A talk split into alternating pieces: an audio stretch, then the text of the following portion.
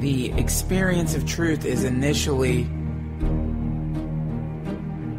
I, you know what, man? I've never been fucked in the ass. I'm not a gay guy, but when you hear like on the when you turn when you go to the Playboy channel and you listen to like uh, women talk about anal sex, one thing that they say is it hurts at first, but over time it becomes like immensely pleasurable. Well, that's exactly the same thing with truth. Truth is like getting anal sex. It's like the universe sticking its cock into your metaphysical asshole.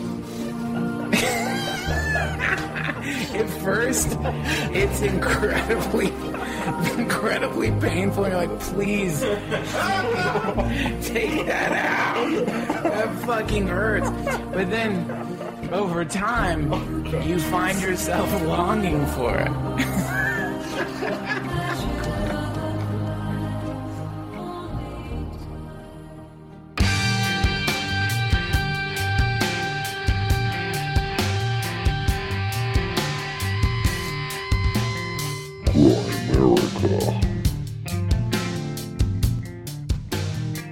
thing just repeats over and over and over and over and over and over and over and over and over and over and over and over again. And we're just in a repetitive loop, which is a really scary concept if you're having a shitty life, and a really great concept if you're having a wonderful life.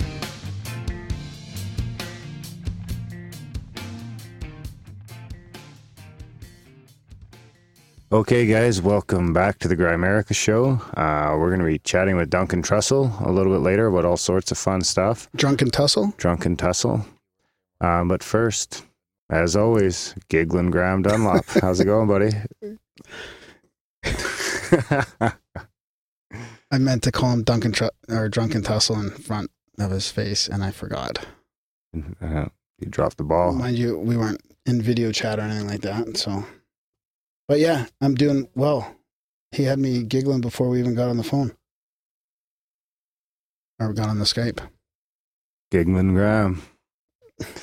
Yeah, it was a good one. Um, so yeah, last week we didn't have an intro.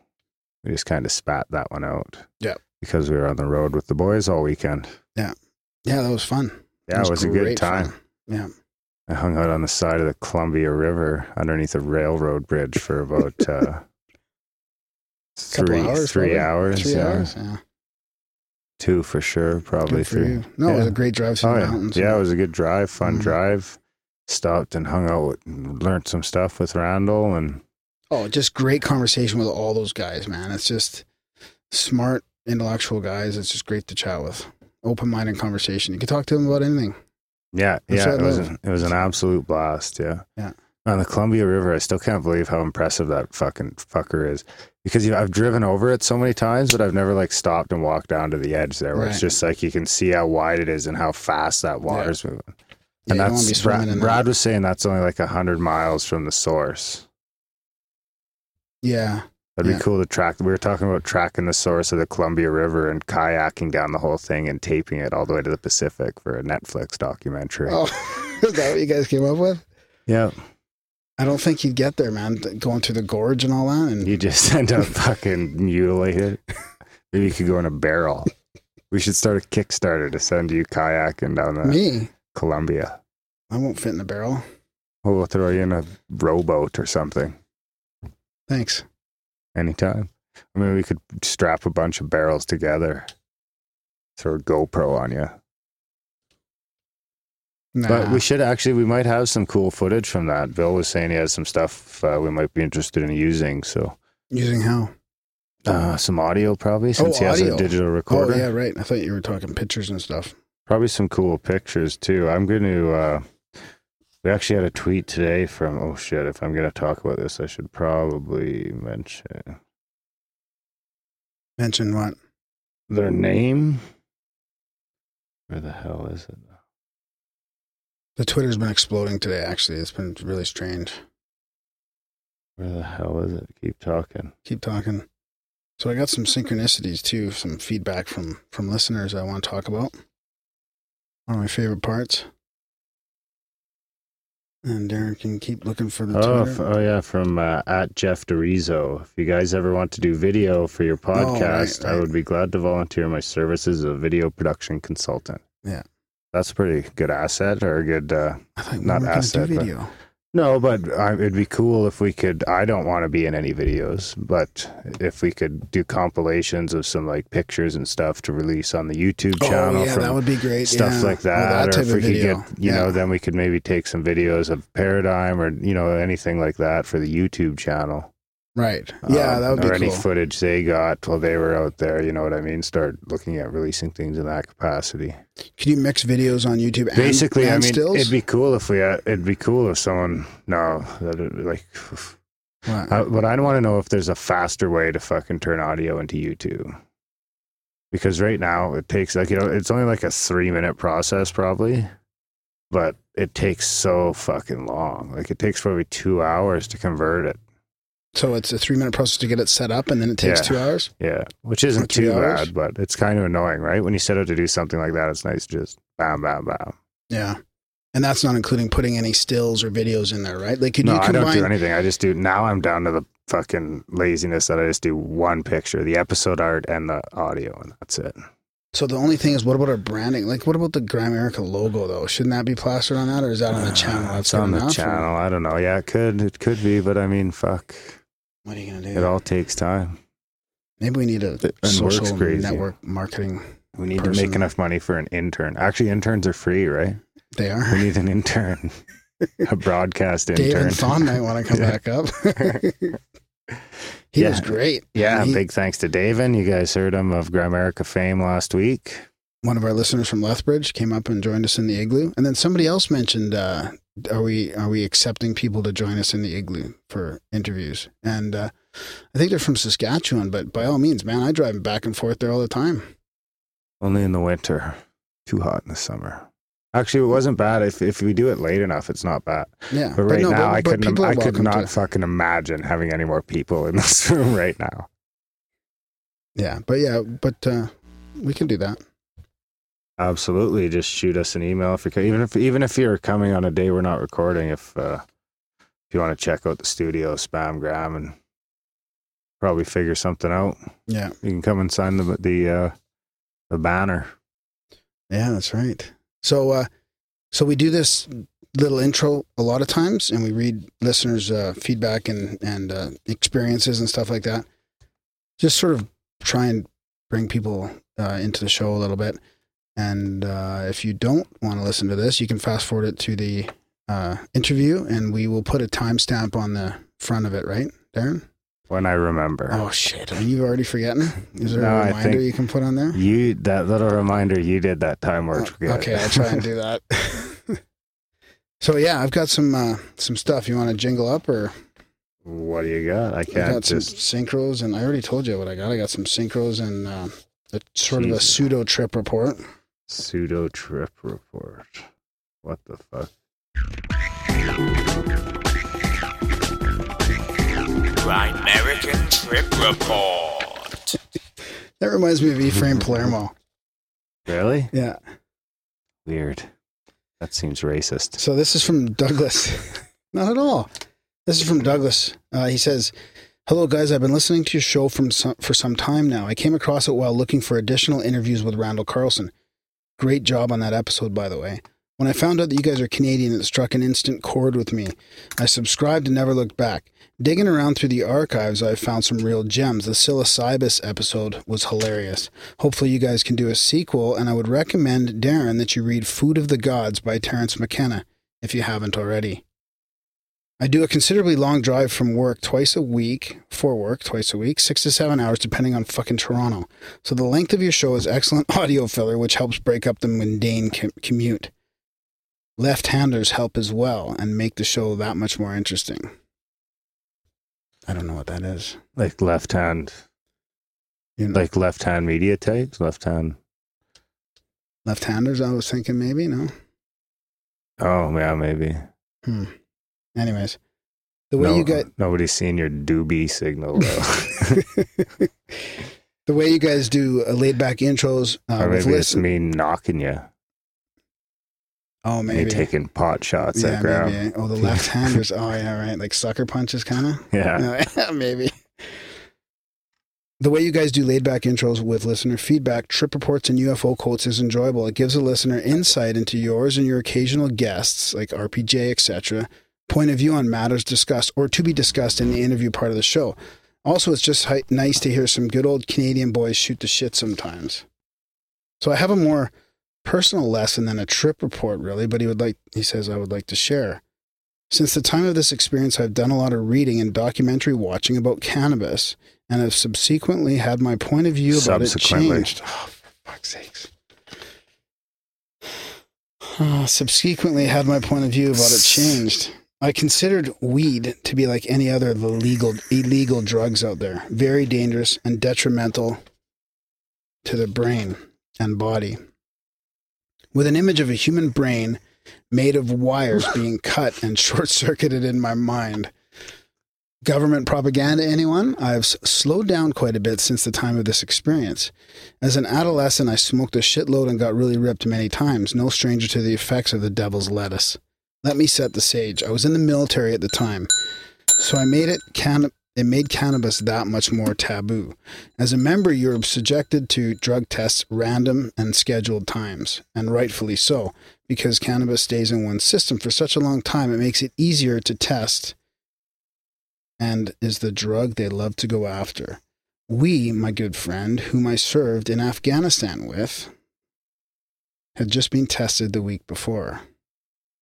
So the coast was relatively pass? clear. Yeah, I guess. And so the coast was clear for the randomness of it, I guess.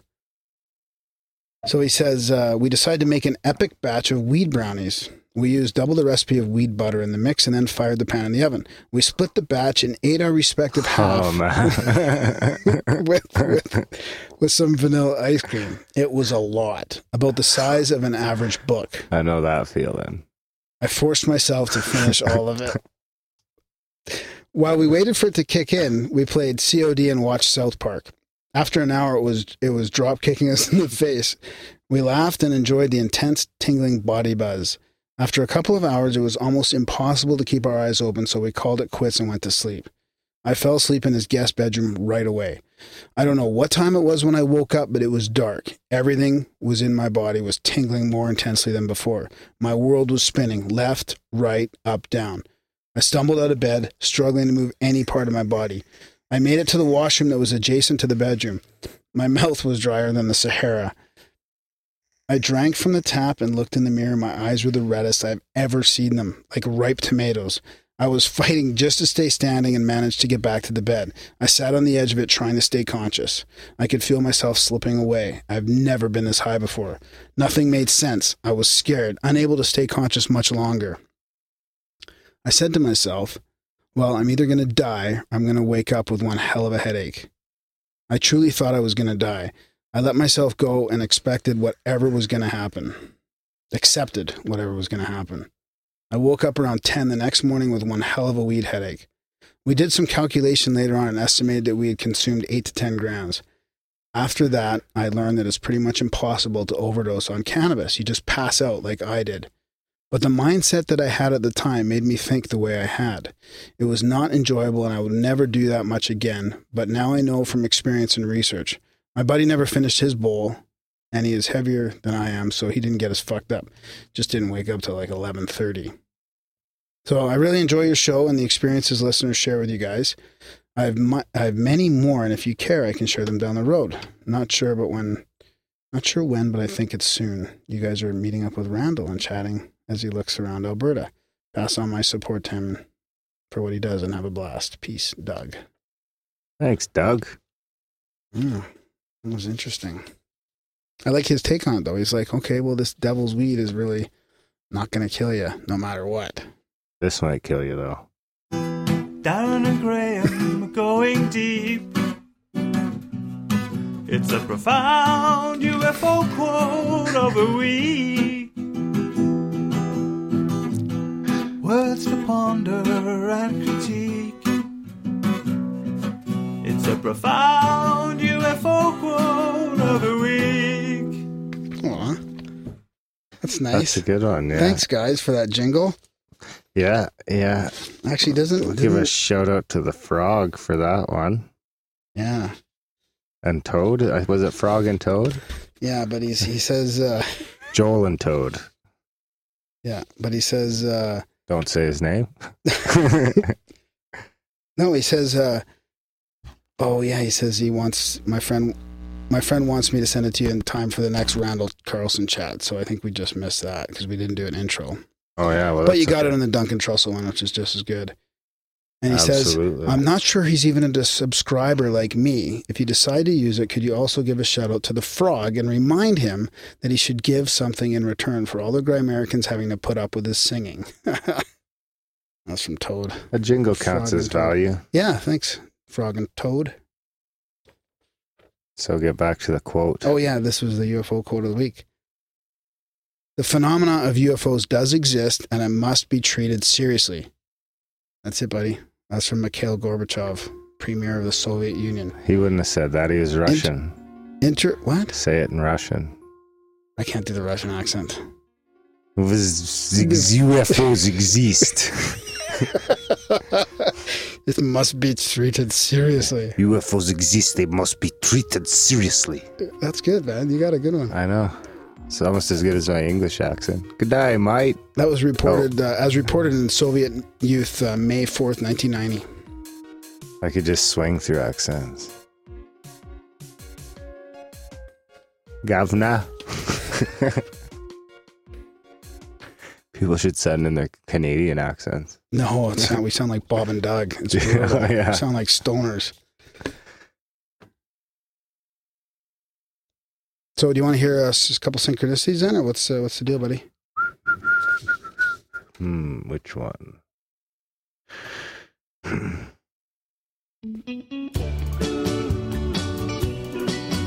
I'm a rambling gram with synchronicities all over the web. And Darren is skeptical about everyone and don't believe it yet. Oh, this is a good one. This is interesting.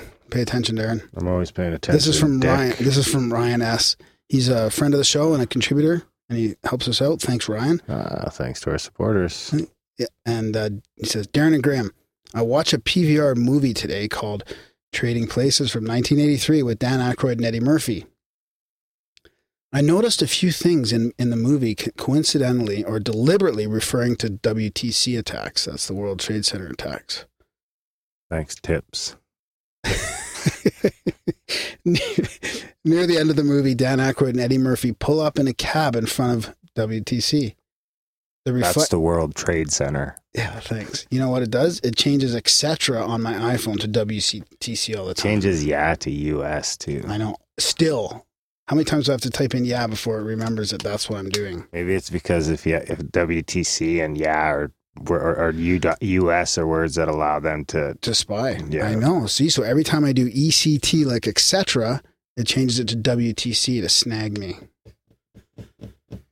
It's like fucking entrapment. See, I would see, and you think I'm the fucking conspiracy guy, and you just came up with that. I didn't even have to say it. I just sang it doesn't make it so. But So sorry for the the tangent there.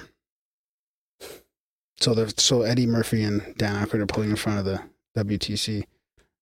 The reflection on the cab window is the WTC, and 911 is marked on the cab side as a cab rate. huh? When Dan and Eddie walk in front of the World Trade Center, they are talking. Dan says to Eddie, Fear, that's the other guy's problem. Nothing you have experienced can, pre- can prepare you for the unbridled carnage you are about to witness. In this building, it's kill or be killed, Eddie replies. Yeah, we gonna kill the motherfucker. We gotta kill him. People appear to be running away from the World Trade Center in the background while they have this conversation. Screenshot then goes to the inside of the World Trade Center. And then what's going on? That's it, man. He says, Don't know if this has been mentioned before by anyone in the conspiracy circle. Just thought, wow, that had to, that had to, that to real while watching. Wow, that to real while watching. The synchro is while watching the movie and Eddie and Dan are on the stock floor. My wife texts me from out of town the exact time the phones ring on the stock floor in the movie. I have my iTouch ringtone set for my wife as the old fashioned phone tone, same ring as in the movie. That's uh, at Jetfield fan from Brandon. Uh, That's our buddy. I know who that is. He's not from Winnipeg. That's right. And it's, uh, I don't know. That's a tough one. Uh, guess you had to be there. We'll give it a uh, solid five. no, it's all right. It's gen- generous. Here's I another. like them. Here's another one for Billy M. Fuck the Jets, though. Don't look at me all pissed off. Fuck pro sports. Fuck Graham Dunlop. Mr. Dunlop we'll see you now. Oh yeah, we should make that into a T-shirt. so Graham, uh, this is from Billy M. He says answering the call for synchronicities. Graham, you guys keep calling out for more synchros, so witnessed one the other day and thought I would send it in. My wife and I were sitting in our living room discussing issues about her family and the knucklehead shit they've been pulling lately. As the discussion went on, my wife was pacing around the room in a full blown rant. After a few moments, she went down, sat on the couch. Apparently, my daughter's Disney's Elsa Frozen doll was wedged under the couch cushion. My wife didn't see it and there see it there and sat down. When her ass hit the cushion, she was in mid rant bitching about her family. All of a sudden, Elsa, the doll, busts into song. Let it go, let it go. Turn away and slam the door. I don't care what they're going to say. Let the storm rage on. The cold never bothered me anyway. At that, I lost my shit and started laughing. Needless, needless to say, she couldn't help it and had a good laugh too. My wife did indeed let it go. Her mood lightened and she quit bitching about her family. Anyways, I hope this anecdote helps and Obviously, and his wife doesn't listen to the show. Why? Maybe. I'll give it a. Yeah. Uh, I like it, Why? but it seems like that that's. got the I wonder Disney if that's the only song that doll sings. That's what you're gonna. Yeah, it doesn't matter though. It was, No, it was just a matter of time. If his wife bitches a lot, it was just a matter of time until the two lined up. I'll give it a. I'll give it a five and a half. All right. Thanks, no, I'll buddy. give it a five. I'll keep him with the Jets. Thanks, buddy. So I want to mention a couple of shows that are uh, coming to Calgary just for all the local listeners. If they want, I'm going to link to them in the show notes. But we have a CSETI event coming up on the 29th. And somebody else is going to join me for that. Oh, yeah. There's a, a fellow that we know that wants to join. And there might be other guys too. And then uh, what else is coming up? Oh, that uh, Modern Knowledge Tour with Nassim, Nassim Haramein, um, Patty Greer, and oh now I'm now I fucking I've done it. I've forgotten. And uh Marty Leeds. You gotta try and get down there and get the Nassim. Yeah. So I'm gonna I'm gonna buy my ticket off a friend of mine, Darren. But uh, you're gonna come to that, right? Uh, possibly. Sounds it's just gonna be pretty cool. Yeah. When is it? Uh, That was August twenty weather. Yeah, Yeah, that's a, a week away. So Play it by ear. so anyways, uh, that's about it, Darren. Do you have anything else to say? Uh no, other than support the show. Um Oh, you were you gonna do we got that donation. Oh, right, right. Should I? Yeah. Yeah, because we we're just talking about supporting the show. So this is from uh, a fellow that that's donated. I think it's a fellow. He's he's uh, and he's also written a review there, and he he says uh, we should read the review, and he's donated some some cashola to our gas for our gas fund, our gear acquisition syndrome fund. We need gas money, Yeah. Always. and it's from a creative by design. He says, I started listening to Grimerica a little over three weeks ago, and I just finished listening to all the shows to get caught up to the present show. That's pretty crazy to me. Wait a second, what? What? Say that again? I said, that's pretty crazy. He just started listening three weeks ago, and he's finished listening to all the shows to get caught up. So he knows us pretty well by now. So 129 times we could Are you going to do the math on this? You're going to turn it into a percentage like you could, do. we could we could uh I would say pretty conservatively say 1.5 hours. Yeah. 193 hours. Wow. Divided by three. 24 hours is 8 days. Wow. So he spent like a third of his three weeks listening to Grimerica. Thanks, buddy. Jesus. Probably thinks he's Graham. I wonder how we've evolved through the shows. Yeah, that'd be interesting to hear. Yeah. The next time someone's in a binge listen to the show, they should uh, take a little, little, make a highlight reel. No, no, no. Don't ask for that. So he says maybe a little synchro here, which I would be honored to have rated by Darren, or could it possibly be a ripple stick or a ripple effect? But anyways, the last two shows I needed to listen to in order to finish all of the past shows were the interviews with Ed Nightingale and then Randall Carlson. Second Grimerica interview. I listened to both of those shows the past two nights, and then tonight I listened to the newest show with both Ed and Randall together making the best show yet, in my opinion. This show encapsulates all the quintessential elements that make Grimerica grimy and grotesquely awesome. It hosts two super intelligent guests, Ed and Randall, who are forerunners in their respective fields of research, as well as an incredibly intelligent listener and guest, Davin, that made for one of the deepest intellectual conversations I have heard on the show. Add Graham and Darren to the mix with their immature, hilarious, yet masterfully refined and professional wizardry, and you have the best fucking podcast show. Thus far, I've been waiting to write the review until I listened to what I knew was the best Grimerica show, and this last interview, along with my Grimerica Synchro, sealed the deal. I highly re- recommend subscribing to the Grimerica show as well as supporting their value for value model, which I will be making my first and long overdue donation to now as well. Graham and Darren, please keep up the great work that you all are doing, and let's shoot for that 300th show marker. Thank you both for all your hard work and dedication to providing great information and great guests for all the Grimericans out there. Peace. Fucking incredible show. That was the title. I'm Wow. shooting for a thousand. Wow. Episodes? Yeah. Wow. And then that's it. We're not even 15% there. So thanks. You know what? You know what's interesting is if well, I don't want to ask people to do that, but if they've if they've listened to a lot like that, it would be interesting to see how we're evolving, right? Because it's hard to it's hard to tell ourselves how we're doing. Like the last thing I wanted starting this was for shit to go to our heads, and um, I don't want that to happen. So if people see that happening, give us a warning. know. Yeah. Graham's getting cocky. Yeah, exactly. So. So, um, hmm, that's a tough one too. what? Well, we were talking about that for a while. I guess he, who knows where he was in listening. I'll give it a five too. That's Yeah. three fives, but he'll get the point for it too because it involves the show. And it Thus- involves the galaxy, the nebula that Ed Nightingale's been researching, the M42 nebula. thus winning the synchronicity of the day. But you have a jingle for that? I want a good score for my synchronicity. If Graham reads it out, then Darren might give it to me. Hey, don't you please read it low? Yeah, yeah. That plays out the segment. Right on, buddy. Yeah, yeah. So check out grimerica.ca slash support. Uh, sign motherfuckers up for the newsletter, grimerica.ca slash news, Enjoy this chat with Duncan Trussell. and spam the shit out of Graham. Yeah, enjoy the chat with Duncan. It's a good one, and uh, we'll pick you up in the outro.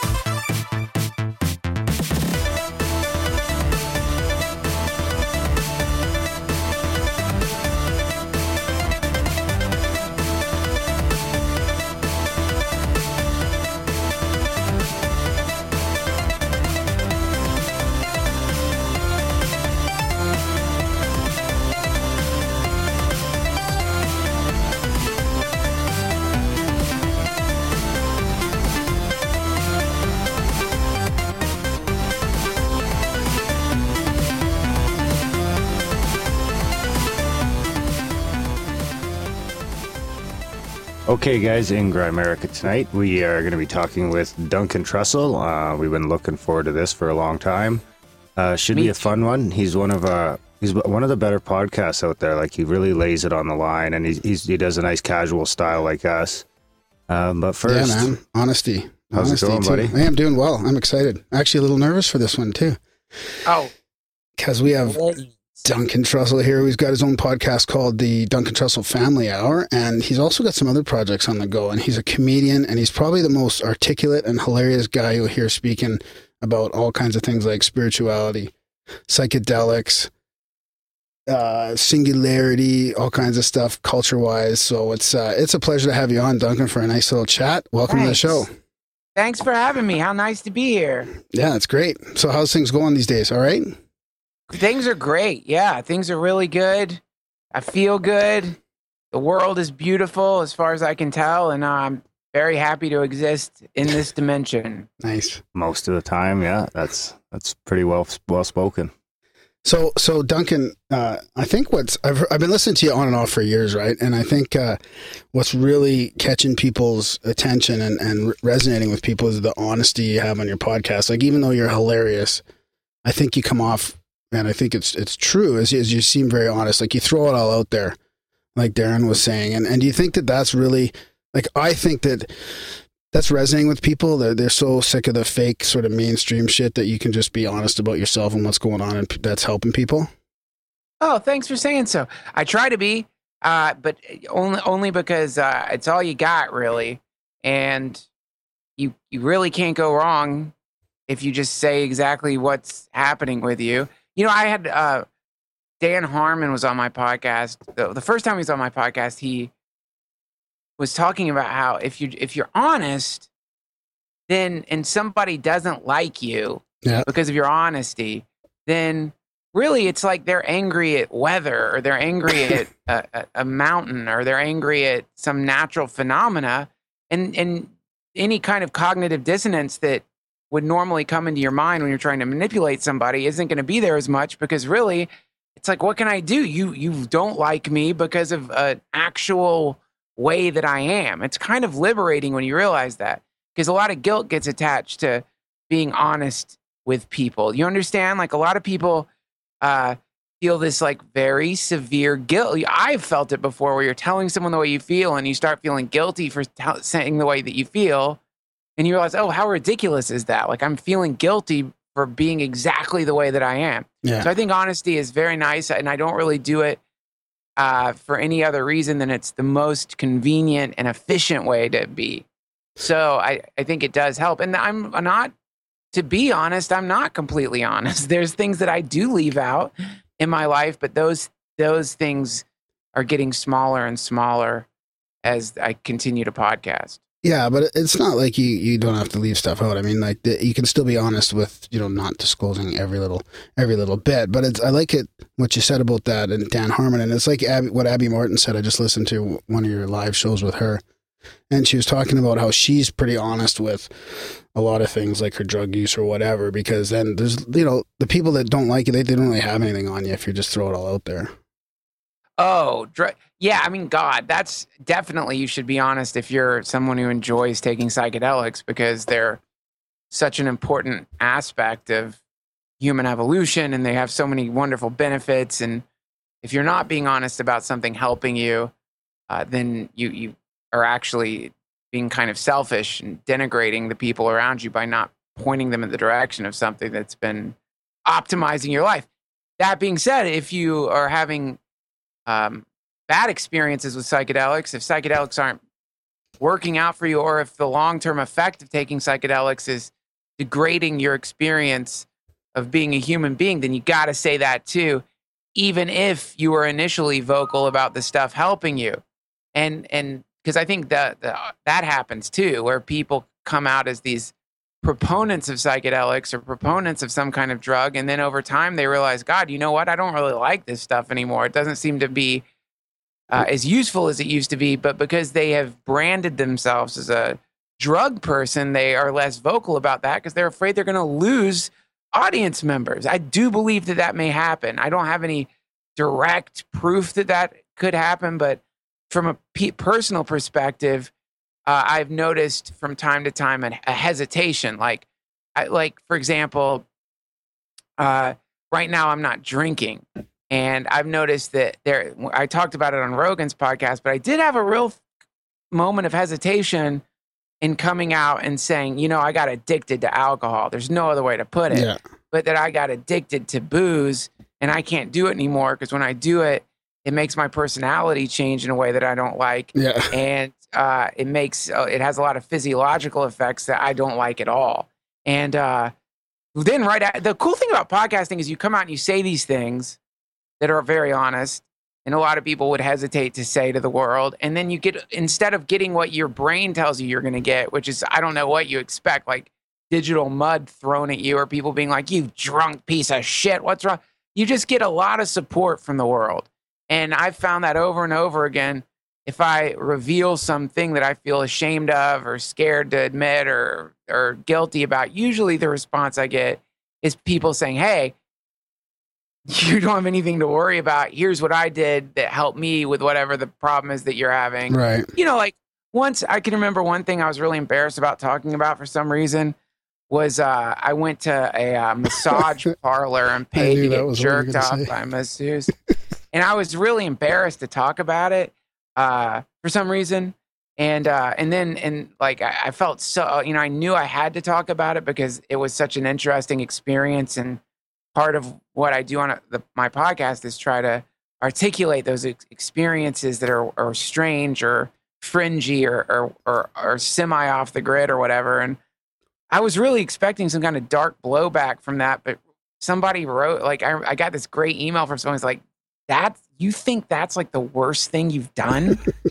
like what's wrong? Like that's nothing." And then that suddenly that you know uh, what happens is it lifts the weight of ridiculous guilt and that's a, a liberating experience it's interesting how the podcast can serve as a kind of uh, catholic confession booth Yeah, yeah, for sure. It's it's it's kind of healthy. It's like uh it's very uh, what's the word I'm looking for when you speak to like a psychologist or something. It's cathartic, right? yes And I know what you mean about the drugs and alcohol thing. Like I've been uh, clean and sober for about seven and a half years now, and it's harder for me to admit that I'm an addict uh, compared to like an alcoholic. There's a stigma around like drugs and stuff, right? But I know what you mean having to go through, uh, you know, a phase where you, you tell people you don't drink, right? Well, that's a fascinating thing that you just said because it's it's interesting that there is this distinction between addict and alcoholic, and there is a distinction. It seems like there is a there are alcoholic qualities that seem to be different from certain from a- addict qualities.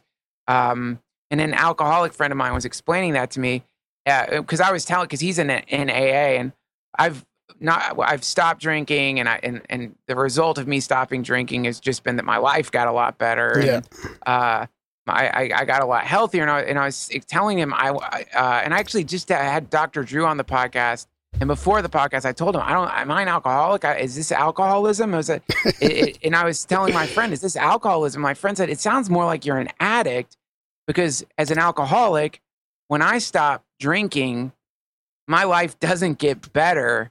It gets just as bad because there's deeper underlying problems that require Alcoholics Anonymous for me to like get better. That was his POV, and and he's like, when I think, even though I knew drinking was disastrous for me, I just keep I would keep doing it, and there was literally no way that I could stop. So I don't know. Right now, I'm completely open to the concept of being an alcoholic. It's certainly in my family. I'm not ashamed of it if I am, but it appears that thus far I'm having really no problem not drinking. And in fact, I'm really enjoying not drinking and I don't feel much of a pull to it. Outside of like when I go and get sushi, you know, there's like things like that. There's that little like sense of like, ooh, that'd be nice to have some sake with the sushi. But that goes away pretty quickly. You know what I found is the ultimate cure for this shit? What's that? Sparkling water. it's really yeah. odd. I just order a sparkling water and then it goes away. So I don't know. We'll see, but I, I don't know. I don't feel very. I know it's stigmatized to get addicted to stuff, but uh, really, Well, it's it's, it like- happens. It happens. Of course, it fucking happens. It's like you're looking at an echo, right? That's what addiction is. You're you're seeing an echo of uh, behavior that from a long time in the past that's echoing uh, through your actions, and it's uh, it's a, uh, how can you be how can you feel embarrassed by an echo moving through you? It's really not you. It's just a some kind of neurological uh, circuit that formed in your brain a long time ago that can that persists and uh, I don't see anything to be ashamed of about that. I mean, when I was when I first started drinking, way, way, way, way, way, way back in the day when I was in you know before I was in college, it wasn't as though I sat down and was like, "Ooh, I'm gonna, I'm gonna drink." Because I want to hurt my friends and family and diminish my life. It was it was because it was I love life and this is a way to celebrate life. And I would drink and it was so fun and great and enjoyable. So that wasn't a I don't think the intention there was terrible, but somewhere along the line as you continue a pattern uh, of intoxication, something shifts. Yeah, you, cro- you cross no the line. Yeah. Yeah, you cross a line, and I think once you once you punch that ticket, I don't know if you can go back. If you can go back, that'd be pretty awesome. But from the way uh, I have experienced the experiment of not drinking, it appears to me that I don't think I'm going to be able to go back to drinking ever again. Which is fine with me. I don't miss it at all. It's a shit drug. Do you Yeah. do you drink uh, ever, or you like? Because that's one thing I noticed is when I quit drinking, there, there was I was able to do it kind of the same way. I just decided I didn't want to drink anymore, and that was kind of that. And then I found that I was kind of really quickly be able to like within a few months anyway. Like now, I don't like I I'll drink maybe a few times a year.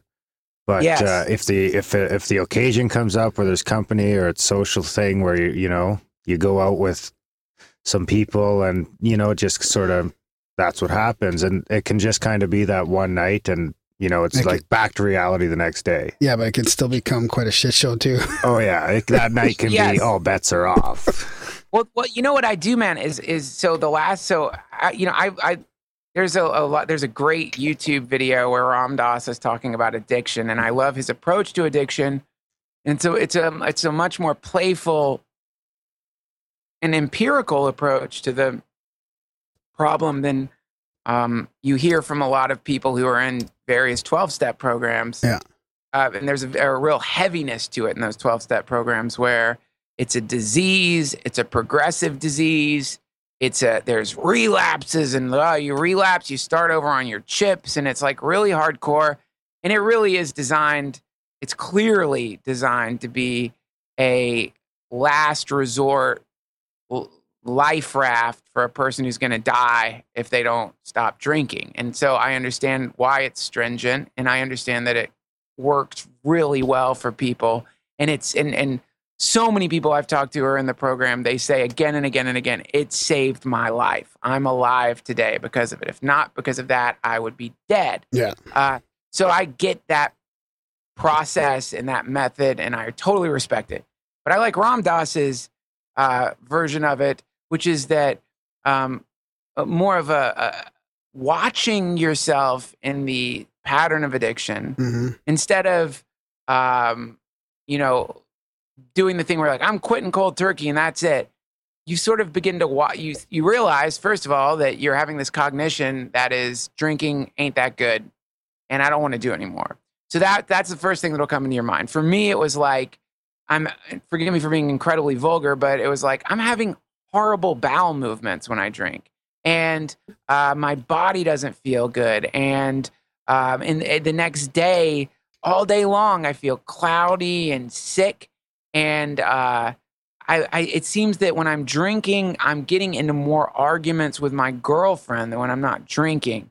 And so i started having all these cognitions like okay there, there, all these things are happening because of my drinking that really really outweigh any benefits that i'm getting from drinking. And, and then you so you start doing this mindfulness where you're like let's look at the benefits i'm getting from drinking. So the next time you drink you start practicing mindfulness. And so you watch the way when you go to the bar or when you have drinks at your house or you pour vodka onto ice or whatever your drug of choice the drink of choice is you sort of practice mindfulness. And so you watch from not just the moment of drinking but the hours leading up to it you Mhm. see if you can identify that click The that happens in your yeah. mind. Yeah or in, in that mo- there's an interesting click. There's a moment where your body realizes oh i'm going to drink tonight. It's a click. It just is like a a, a, a, a key turning in a lock. And it's like oh i'm going to drink. So you notice that oh there's that click. Okay now i'm actually having a physiological res- response not to the booze but just to the realization that i'm about to drink it's like your body begins to prepare itself for this event and then you begin to realize your poor fucking body has actually had to adapt to the years of you drinking by preparing itself for this poison coming into it right? And then you watch yourself go and pull the beer out of the refrigerator and you watch the way that your pulse increases a little bit. There's this strange excitement that you realize is a kind of embarrassing excitement. Like your entire body is salivating. It's having this Pavlovian response to this uh, to the to the fermented juice of wheat or barley or whatever the fuck it is that you're drinking. You fe- you could feel this like this response. Your whole body gets weird and trembly, like when you're about to give your dog a snack, and then you drink and you feel it touch your tongue, and you have that uh, the warmth uh, begins to flow through your body. There's the benefit. That warm, fuzzy, sweet feeling. That seems to be the the great gift that alcohol gives you, and it's a wonderful feeling. But then you want that feeling again, so you have the second beer because you want to reproduce that warm initial onrush of the alcohol. But the second beer isn't doing anything. If you practice mindfulness, you realize the second beer seems to be having very little effect at all. It's not creating any kind of additional uh, warm, fuzzy feeling. In fact, it appears to be uh, making you feel a little less focused, and it's not a pleasant feeling. Beer number three, you're going to notice if, depending on your tolerance, a little bit of a slur. Beer number four five, now you're ha- you're getting drunk, your personality's changing, and then you try to go to bed. You wake up around 4 a.m. because all that sugar's being processed in your body. You get that boozy wake up thing where I go, oh, I'm wide awake and I feel like shit. And then the next day you get a hangover. And so you practice mindfulness. And then, as a, as a good as a good scientist should, then what you do is you put yourself in a situation where you normally would drink and you don't. And you practice the exact same kind of mindfulness. so you watch the uh, desire to drink, you watch the way your body reacts to not drinking, you watch what happens when you order a sparkling water or a water or a Coke or whatever it is you want to drink that isn't alcohol.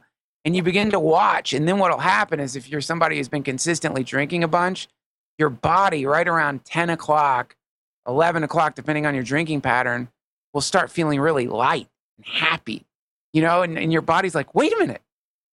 It's dark outside and I don't feel like shit. Interesting. Yeah, you get an energy. This is huh? awesome. Yeah, it's cool. And you do that experiment, and then what begins to happen is you start getting addicted to the feeling of relief that your body has from not getting poisoned, and that replaces your addiction to the poison. And then you're, you know, hopefully your drinking will subside.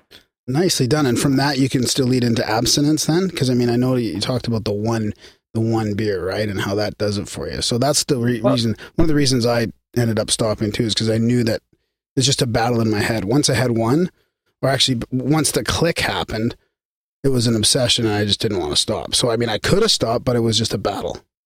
Yeah. Well, you know, this is the thing. If you want to see, you can de emphasize the, I think a lot of people use the relapse idea as Yep. an excuse to revisit the addiction. Like, okay, I've had one, I'm going to have a million, and I'm going to drink for the next nine years or whatever. uh, but you, if you if you do end up eh, drinking again, instead of making it as though you've just been bitten by a snake or you've been possessed by a demon, practice that same mindfulness. You know, you really do need to take a, a, very if, you're someone who enjoys drinking a very important scientific question to ask would be uh, if i start drinking again will my life begin to degrade? Will the same bullshit happen? And uh, and I, I suppose you could try to answer that. When i think about trying to answer that question my entire body responds with uh, a, a, a revulsion to the idea of drinking. It just really doesn't want to. I'd be bummed to try that experiment. I don't want to try that experiment. I'm not interested in it right now. But eh, I'm not saying that if down the road all of a sudden there's some something in me that like wants to try drinking again, I won't. And that's what I love. I think that's what I. The, this is sort of what Ram Dass talks about too, which is like this isn't about. Don't give yourself the ridiculous weight with anything whether it's drinking or, or your job or exercising or anything, don't give yourself the ridiculous juvenile weightiness of, I'm going to do this for the rest of my life. Mhm. Don't do that. That's so weighty and Mhm. stupid. And that is why I really love the f- term just for today that you hear in Alcoholics Anonymous, which is forget the whole your whole life thing. Yeah. It's just in this moment, are you enjoying the state, the physiological, neurological state that you're experiencing in the body vehicle that you're inhabiting. Yeah. And if the answer to that is yes, well, then the question is, what are your favorite thing? What are the things you're doing that are creating this great feeling that you have? And can you do more of that thing to create more of that feeling? Or if you do more of that thing, does the feeling increase or degrade? And if the answer is the feeling increases, then keep doing it. But if the answer is if I do this thing and it creates a very temporary happy state that results in a degraded state later on that lasts longer than the happy state, then don't do it. Yeah. You approach it from the perspective of a, of a scientist and you just use simple logic. And I, with the end goal being, uh, how can I become more expansive, compassionate, empathetic, loving, happy, grounded, safe, successful, and um, and and and open minded in in this dimension. You know, how can I make the traits that are going to help my species more more pronounced, and the traits that are going to denigrate my species less pronounced? Hmm. And you figure that out. And and if you can, if you want to, you don't have to. It sounds think- kind of boring when I, think- say it like that. mindfulness is becoming i mean i'm i'm glad it's becoming more of a household name now you know you hear it all over the place and it is such a powerful thing um have you ever had uh, noah levine on your podcast yet? Have you heard of him at all? I have heard of him. I haven't had him on yet. yeah he's got a new book out. Speaking of uh, alcoholism and addiction and stuff like that he's he's got a book called uh, refuge recovery. So he's kind of started this almost like a buddhist recovery program really taking the buddhist principles into account with uh, addiction and alcoholism. It's pretty fascinating I, I Noah Levine. I don't know if I'm thinking of the right person. No, I don't know. It's not. No, I've heard of Noah Levine. This is Dharma Punk. Yeah, yeah, he's the author Yeah. of Dharma Punk. So yeah, he's Yes, had, yes. and then Against the Stream, and then I guess his new one came out. So uh, yeah, it really, really interesting book. Yeah, he seems really like warrior style Buddhist. Yeah, Uh, yeah, he's cool, man. And I love. I look, man. I think that that addiction uh, is definitely there's a addiction, depression, addiction and depression are like two of the worst sticky traps you can find yourself in. So anybody who is helping people get out of those sticky traps, I think that that's a real wonderful service because it just there's nothing worse than being depressed and that I can think of and there's nothing worse than doing repetitive actions that you don't want to do anymore yeah, and it's just awful and and there's so many cool systems out there to help people get out of those sticky traps i i love hearing about all of them too because it really is healing like that's some serious magic when you free somebody from that that mental prison that you can get stuck in yeah. Hey, did did your uh, did your battle with cancer uh, affect your path at all in the last couple of years? Like when you look back now, have you changed quite a bit? Like did that did that propel you into spirituality, or did that yeah help you sure help you get Yeah. on that path you're on now? Well, absolutely, yeah. I, it do- I mean, it's it's very cliche, but it does. You everybody lives in this nice, um, you know, like what are they called? Those biodomes, those weird biodomes they talk about, where they like on they they, they talk The about biosphere. yeah, biospheres where it's like, okay, can we build these like weird geodesic domes that people could live in and grow plants in on the surface of other planets? Or and, and they do these experiments well they'll try them in like the rugged volcanic rocks of Hawaii, where there's you know it, uh, terrains that mimic what other uh, planets that aren't habitable uh, or, or very habitable for life might be like. And uh, so I think many many people live in those kinds of subjective biospheres where they have forgotten the reality of the situation they're on in uh, and the reality of the situation that we're all in is that we are all going to die. We are all going to uh, get old if if we don't die before we get old and we're all going to experience varying ailments and sicknesses um, and there's nothing you can do about it. That's just the way it goes. That's what that's just part of the water that we're swimming in right now. So, cancer, the death of a parent, the death of a close friend, um, disease. I guess cancer counts as disease. Uh, all the ailments and afflictions. All, what happens with these things is they wake you up. They, they, it's like as though the blinds had been pulled on the biosphere that you'd been existing in. and it you real you that you witness the true terrain of the dimension that you're existing in and and and and you see the reality here's where you're really at. You are a limited being and everyone on this planet is a limited being. You're going to die. You're not immortal. And uh anytime you get that kind of cold water thrown in your face it frees you. It helps you. This is why there's this paradoxical thing that you when you talk to people who are cancer survivors or pe- even people who are you know battling cancer they all again and again and again in general they will say that the cancer has been one of their great teachers.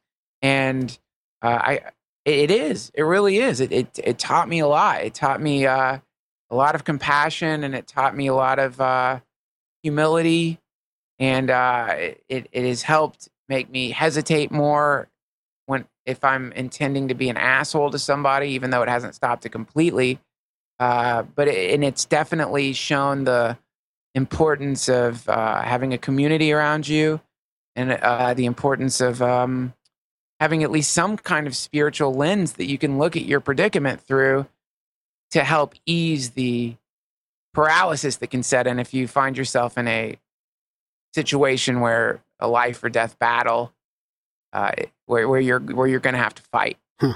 Is it, is that where uh, does that parallel with your interest in singularity, like people's the psychology of the transhumanist kind of kind of uh, movement wanting to kind of become immortal? or- Immortal? yeah. Well, no, not really. I, I don't know that. The, I don't know how. I mean, I love the to I, any kind of to me any technology or any possibility for there to be a a way for people with cancer to live longer, a way for people with cancer to not suffer as much, or a way for people with cancer to have some hope is great. I love it. Now, You know, I, I, I there are a lot of other wonderful teachers out there than than getting cancer. You know, it's a, that's not a teacher that you necessarily want to invite into your life. So I love transhumanism not so much because I want to live forever, even even though I'm not opposed opposed that idea. When people say they want to live forever, they really just mean I want to stay in this form forever.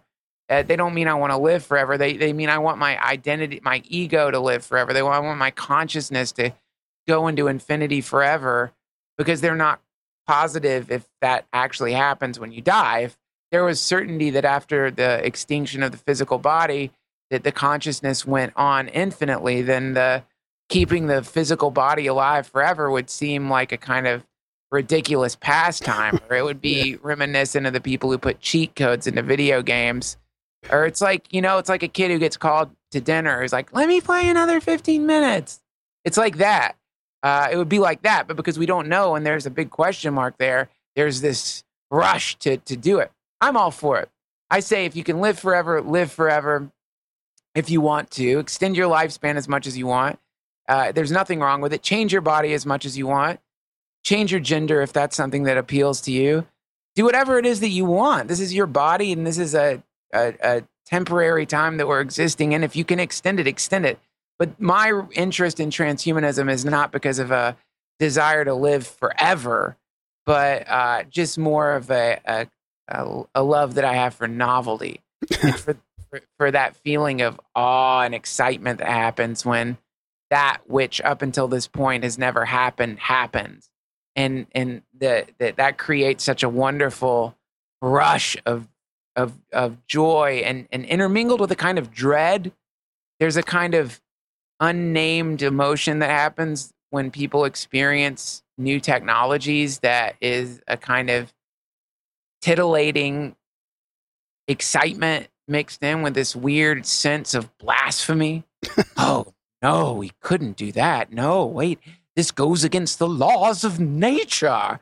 That kind of thing where where when you put on the Oculus Rift for the first time and you realize that you are in a completely different universe and that this technology is only going to increase or when you see that google neural net weave together those strange uh, hallucinatory tapestries composed of dogs and organic like snouts and ears, and you realize that AI will not be the silver, black-eyed robotic uh, thing that we've been taught in so many sci-fi movies, but it's going to be just another part of nature and will seem organic and alive and juicy as anything else. It's exciting, but it's also scary, and I just love that feeling. I think it's a, a a really fun thing to be alive in a time period where the Earth is giving is sprouting so many new wonders. Maybe that's the ultimate goal. These little civilizations just spring up all the universe, all over the universe, so they can create more machines. right. Yeah right. And and the term machine you know it's like we a lot of people when they hear the word machine the thing that comes to mind is uh, right angles and steel and and plastic and screws. And only because that's our understanding of machines up until this point. But actually the the we are a machine. We we are just as much of a machine as anything else. And we are a machine made of meat and uh, and water. Still a machine. There's just this stigma attached to machines because they people say, well, they don't have a soul. They're not alive. They have no emotion. There, there's no spirit in a machine. And again, that's that hilarious human tendency to uh, believe that we are the only thing in the in, on in the biosphere that uh, or, th- or that the biosphere can only consist of things made of carbon and water you know, and I suppose that that's the literal definition of it. But I have a more animistic view of things. I think there's a wind that blows through things, and it's the wind of consciousness. And that when a thing gets advanced enough to act as a sail in the face of that wind, then it becomes animated temporarily by this eternal transcendent force that blows through all things. And I think technology is just another sail that's going to flap in that wind very soon, in the hmm. same way that we we are. Yeah, I like I like to think it's like the photons, like that's what fucking sunlight is, and that's why all the ancients used to worship the sun. It's because it's like these supermassive black holes at the centers of the galaxies are like sucking in all the old and the dead, and the sun is like just spitting out all the fucking ingredients necessary for life to spring up wherever it's kind of favorable for it for do, to do so. That's right. Yeah, that that's right, man. It's amazing that the sun is uh, that that's one of the byproducts of such a massive release of energy is that sentient monkey descendants start building atom bombs. Yeah, and not only not only that, we're literally made up of the pieces of suns that were you know exploded long ago, Apparently. That's right. Yeah, that's right. And and that and that- that- allegedly. allegedly i think that there's that's pretty safe to say i mean we we do know that there was a there based on um uh, observations of the universe we can see that there was a massive release of energy that happened about 13.8 billion years ago that's called the big bang and it's safe to, I think it's it's pretty safe to say that the pre whatever that was prior to the big bang contained within it all potential things that currently exist in the universe that we've incarnated into. So uh, it's it's really cool to think that there was at one point was some kind of um, inexplicable suitcase that had with packed within it the entire an entire universe, actually smaller than a suitcase. They say it was like the head of a pin, and within it was all dogs, dog names, people names, bottles of ketchup, sriracha, um, every single TV show that has or will existed, and all other things. Very small And- rocks. Very small rocks and very big rocks. And it was all encapsulated in that one tiny mote of potentiality. Now, you could uh, you could uh, check out some of the multiverse theories or the concept that there's infinite universes and that the Big Bang is just one universe bumping into another uh, universe, or it's somehow a, a, a, a rend in the time space continuum or some a, a black hole outputted all this shit into this universe, and there's kind of this infinite telescoping of dimensions where a dimension gets to a certain size and then blasts or it starts creating black holes that pour into another universe. And thus there's all these riv- rivulets of universes constantly being created. This is interestingly enough in hinduism this is what they say. They they the, i remember when i was really into the Hare Krishnas reading something Prabhupada wrote or something from the Srimad Bhagavatam talking about how uh, this universe, this uh, this very universe is is but a cloud in a sky filled with hmm. universes. So I, you know, that kind of makes sense too to me. I don't know what where it stops. Yeah, Like, I don't know. How does it stop? It doesn't. It's infinite.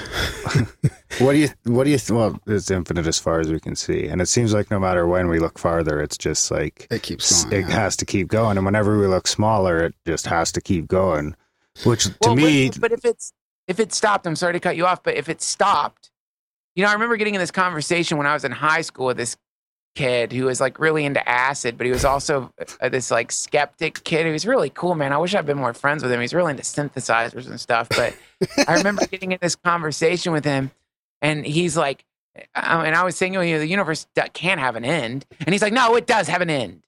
And I'm like, okay, well, what's the end made of? And he's like, well, the end is he was said some weird like physics shit. No, you don't understand. That's zero.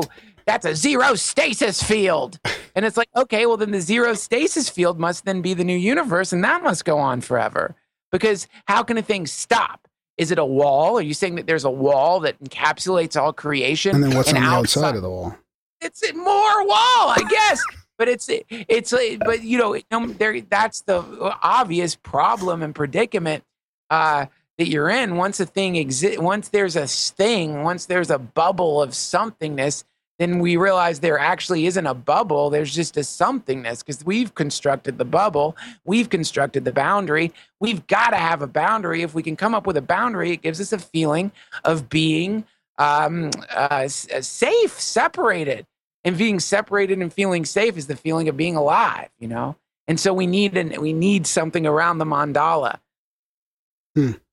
Deal with the the fact that there ain't nothing uh, around the mandala. There isn't a thing stopping anything. It's just this one inconceivable, timeless moment of happeningness, which contains within it all possible phenomena and all potentiality.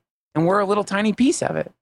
So if if the universe just keeps getting bigger, no matter how far we look, and you know we just keep discovering atoms, and first it was molecules, then it was atoms, and then it was quirks and quarks, and Now it's, wh- now and it's string and yeah, now it's little pieces of string. So it's I guess the question is, what was all that shit there before, or is it just there now because we we observing it. we're observing it, which kind of lens fits in with the observer effect, which to me kind of runs the, the same way as what I say all the time is like a more like code or an algorithm than anything else. So it's like when you're got your computer on, all the programs you aren't using aren't really there. You know, they're they're somewhere until you click on the little tab on the bottom, and then it's All like right. poof, there it is. So it's like It's saving energy until you're looking at it. Kind of. Exactly. And before, you know, like before there was other galaxies, maybe other galaxies didn't exist until we made some big ass telescope and looked and then it's like the program's like, well fuck, we gotta put something there. I love that. Yeah, that's really cool, man.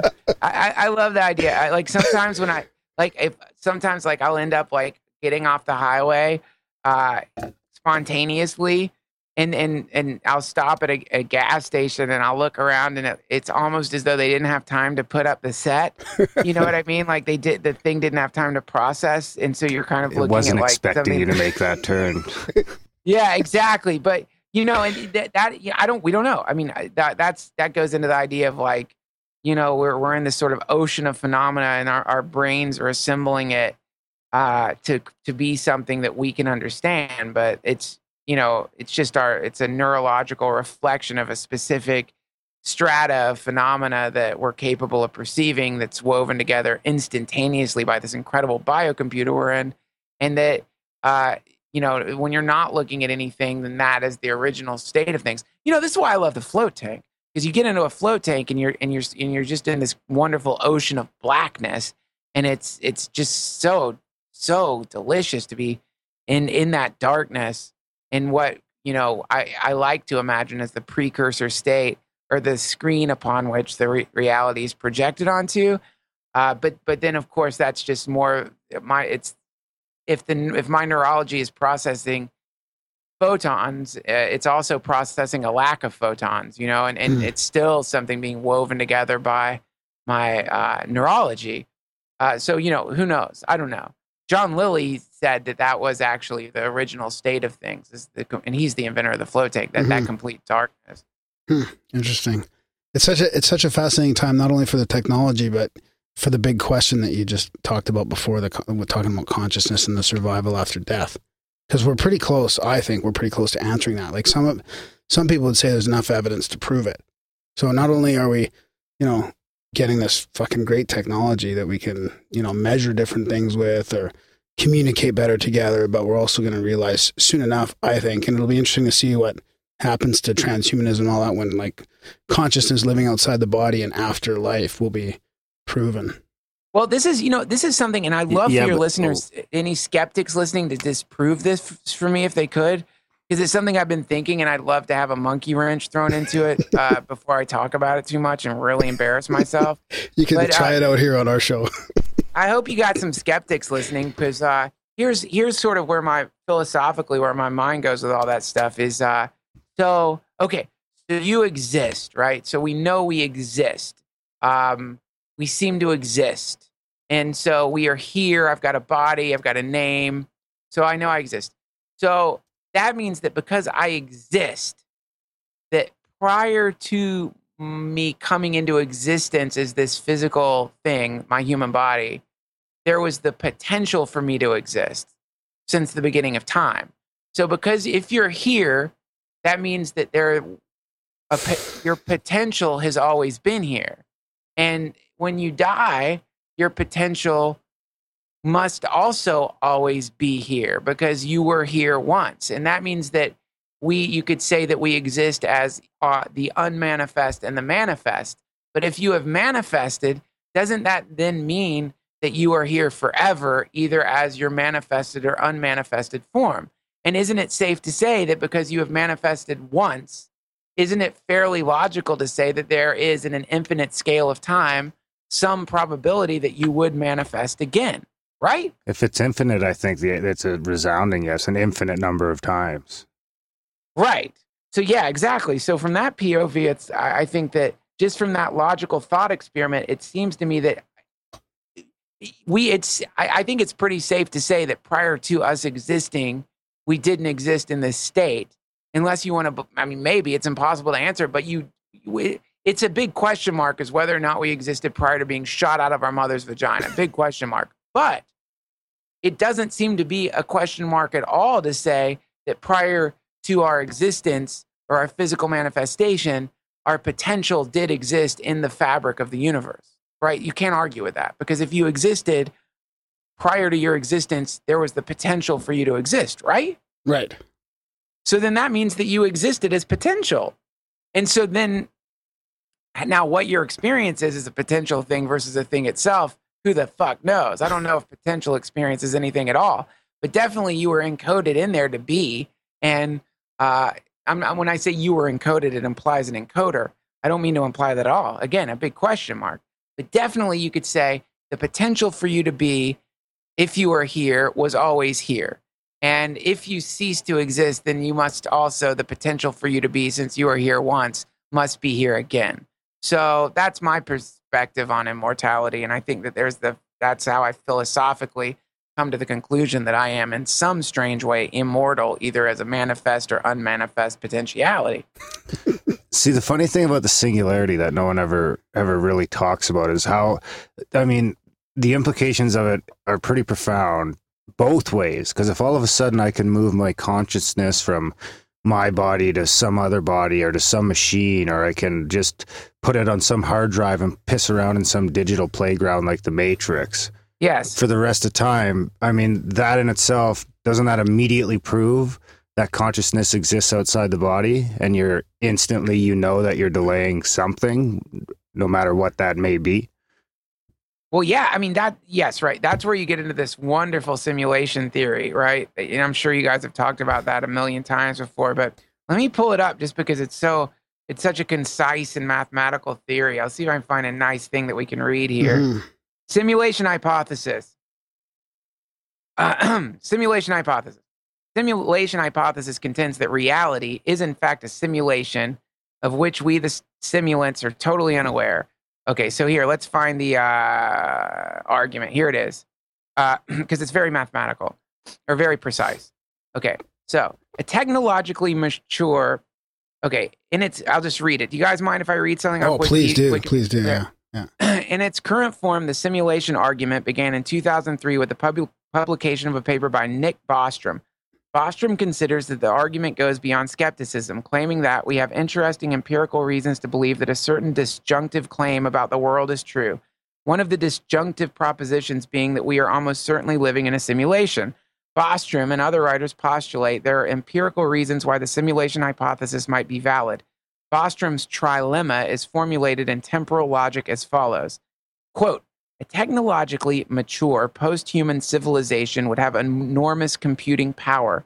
Based on this empirical fact, the simulation argument shows that at least one of the following propositions is true. One, the fraction of human level civilization that reach a post human stage is very close to zero. Two, the fraction of post human civilizations that are interested in running ancestor simulations is very close to zero. Three, the fraction of all people with our kind of experience that are living in a simulation is very close to one. If one is true, then we will almost certainly go extinct before reaching post humanity. If two is true, then there must be a strong convergence among the courses of advanced civilizations so that virtually none contains any relatively wealthy individuals who desire to run ancestor simulations and are free to do so. If three is true, then we almost certainly live in a simulation. In the dark forest of our current ignorance, it seems sensible to ap- apportion one's credence roughly evenly between one, two, and three. Unless we are now living in a simulation, our descendants will almost certainly never run an ancestor simulation.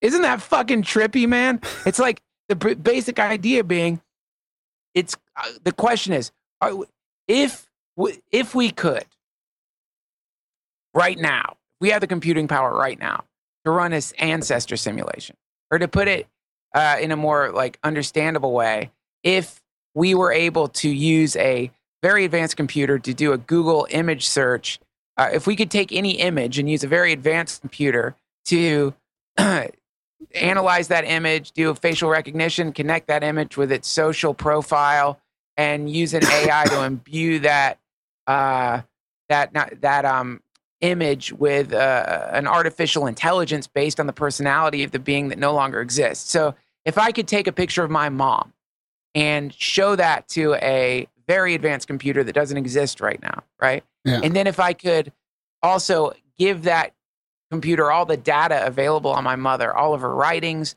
all of her interactions online, all of the video that exists of her, and it, I could have that thing analyze all of that and put it together to create an AI, and then imbue that image or animate it with the uh, with the with the personality. Uh, would I do it so that I could have another conversation with my mom? Well, the answer is fuck yes, I'd do it. I'd do it not just with my mom. I'd do it with everybody I could. I'd do it with Gandhi. I'd do it with Hitler. I'd do it with Jesus.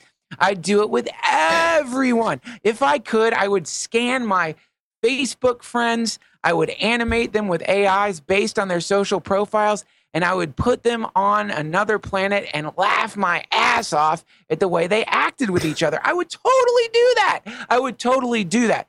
So I think it's safe to say that we would do that if the processing speed were available for us to do that, if the processing power were available. So Bostrom is saying, since we clearly would do that, and since based on our understanding of Moore's law and the direction technology seems to be going in, there's at least some small, yet not that small chance that we will start doing that probably sooner than we think. It's safe to say that's already been done. And if it's already been done, then the odds are really good that we're in one of those motherfuckers. In fact, the odds are, are far better that we would be in one than that we would be the first people to create one. And that's Bostrom's Exactly, simulation yeah. theory. Yeah, that's interesting. And and uh, synchronicities are like sort of uh, little dots of evidence of of that simulation.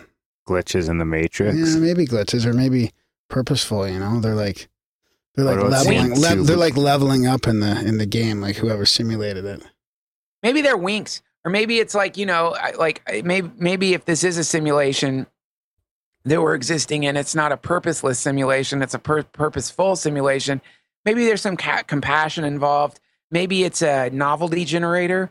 It's like a uh, if if you are wanting to produce novelty, which seems to be really amazing, uh, you know, it'd be like imagine if like you could uh, run a planet uh, processor that contained within it billions of beings, and every morning when you woke up, you know, uh, you you would have this output of like, oh, the works of Shakespeare. Oh, someone named Hemingway wrote all these books. Oh my God, the theory of relativity.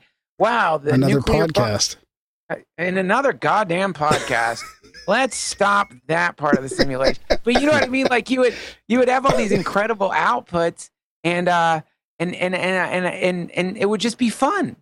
You know, there would be something wonderful about that. So perhaps we're in some kind of um, novelty farm being run by a super advanced civilization that creates simulated planets with the interest of producing poetry and technological innovations and unexpected inventions. Reminds me of Sim City in like 1989. Right. Some very advanced Sim City.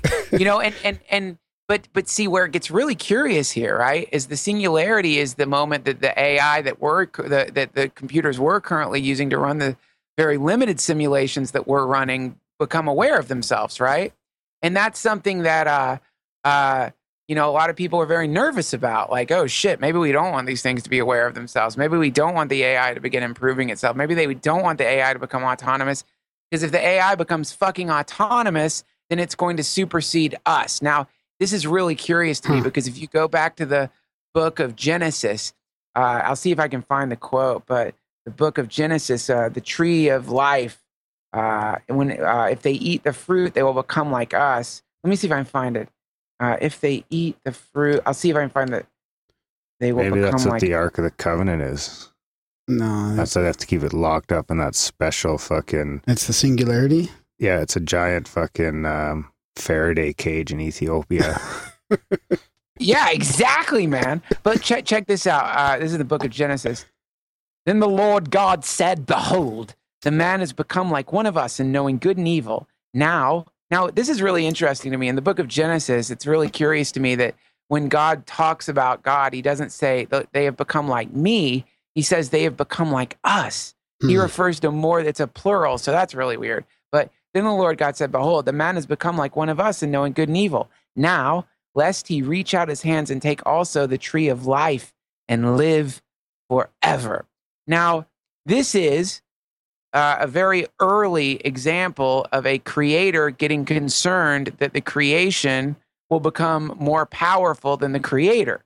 And we are entering into that exact same problem in this period in human history where uh, we're looking at our machines and realizing, like, oh, Jesus, uh, once they pass the fucking Turing test and they become like us, uh, what happens if if if, they exceed us? What are we to do then, right?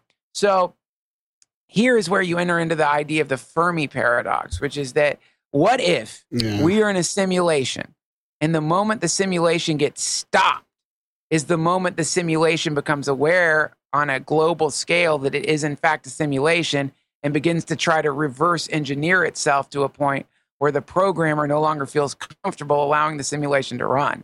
And that's where you get into the Fermi paradox, which answers the very scary question of why the fuck have we not found life out there yet? Maybe it's because when any of these novelty generators get to a certain level of self awareness, the creator's like, uh, power down, Boop, and it ends. You know, maybe that's it, or maybe it just starts over again. Or Who maybe, li- or maybe life's found us, but it doesn't want us to know. and then you wake up sleeping on your desk in third grade history. Bingo. That's it. Yeah, and now you're in the loop. And now you get into the this is the the this is the Nietzschean concept of the whole thing just repeats over and over and over and over and over and over and over and over and over and over and over and over and over again. And we're just in a repetitive loop, which is a really scary concept if you're having a shitty life and a really great concept if you're having a wonderful life because the idea is that if we are in a perpetual never-ending loop uh, then that means that if you have more happiness and joy in your life, you're in heaven. But if you have more misery, bitterness, and anger in your life, you're in hell, which is why you got to start working on yourself right fucking now because you want the majority of the record that you're currently spinning around on to be filled with as many orgasms and as much love as you possibly can if this shit goes on infinitely, you know? And that's what a deja vu would be is the skip of the record where that that weird moment like, shit, I've done this before. Yeah. Oh yes, you've done it before. You've done it forever. You've done it in your potential.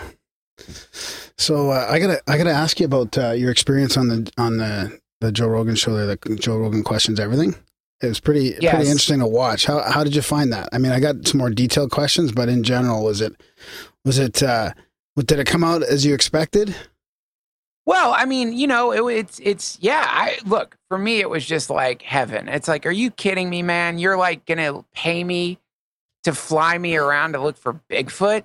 Like, speaking of simulations, that's like a point where you start looking at, at, at what's going on, and you think this this isn't real.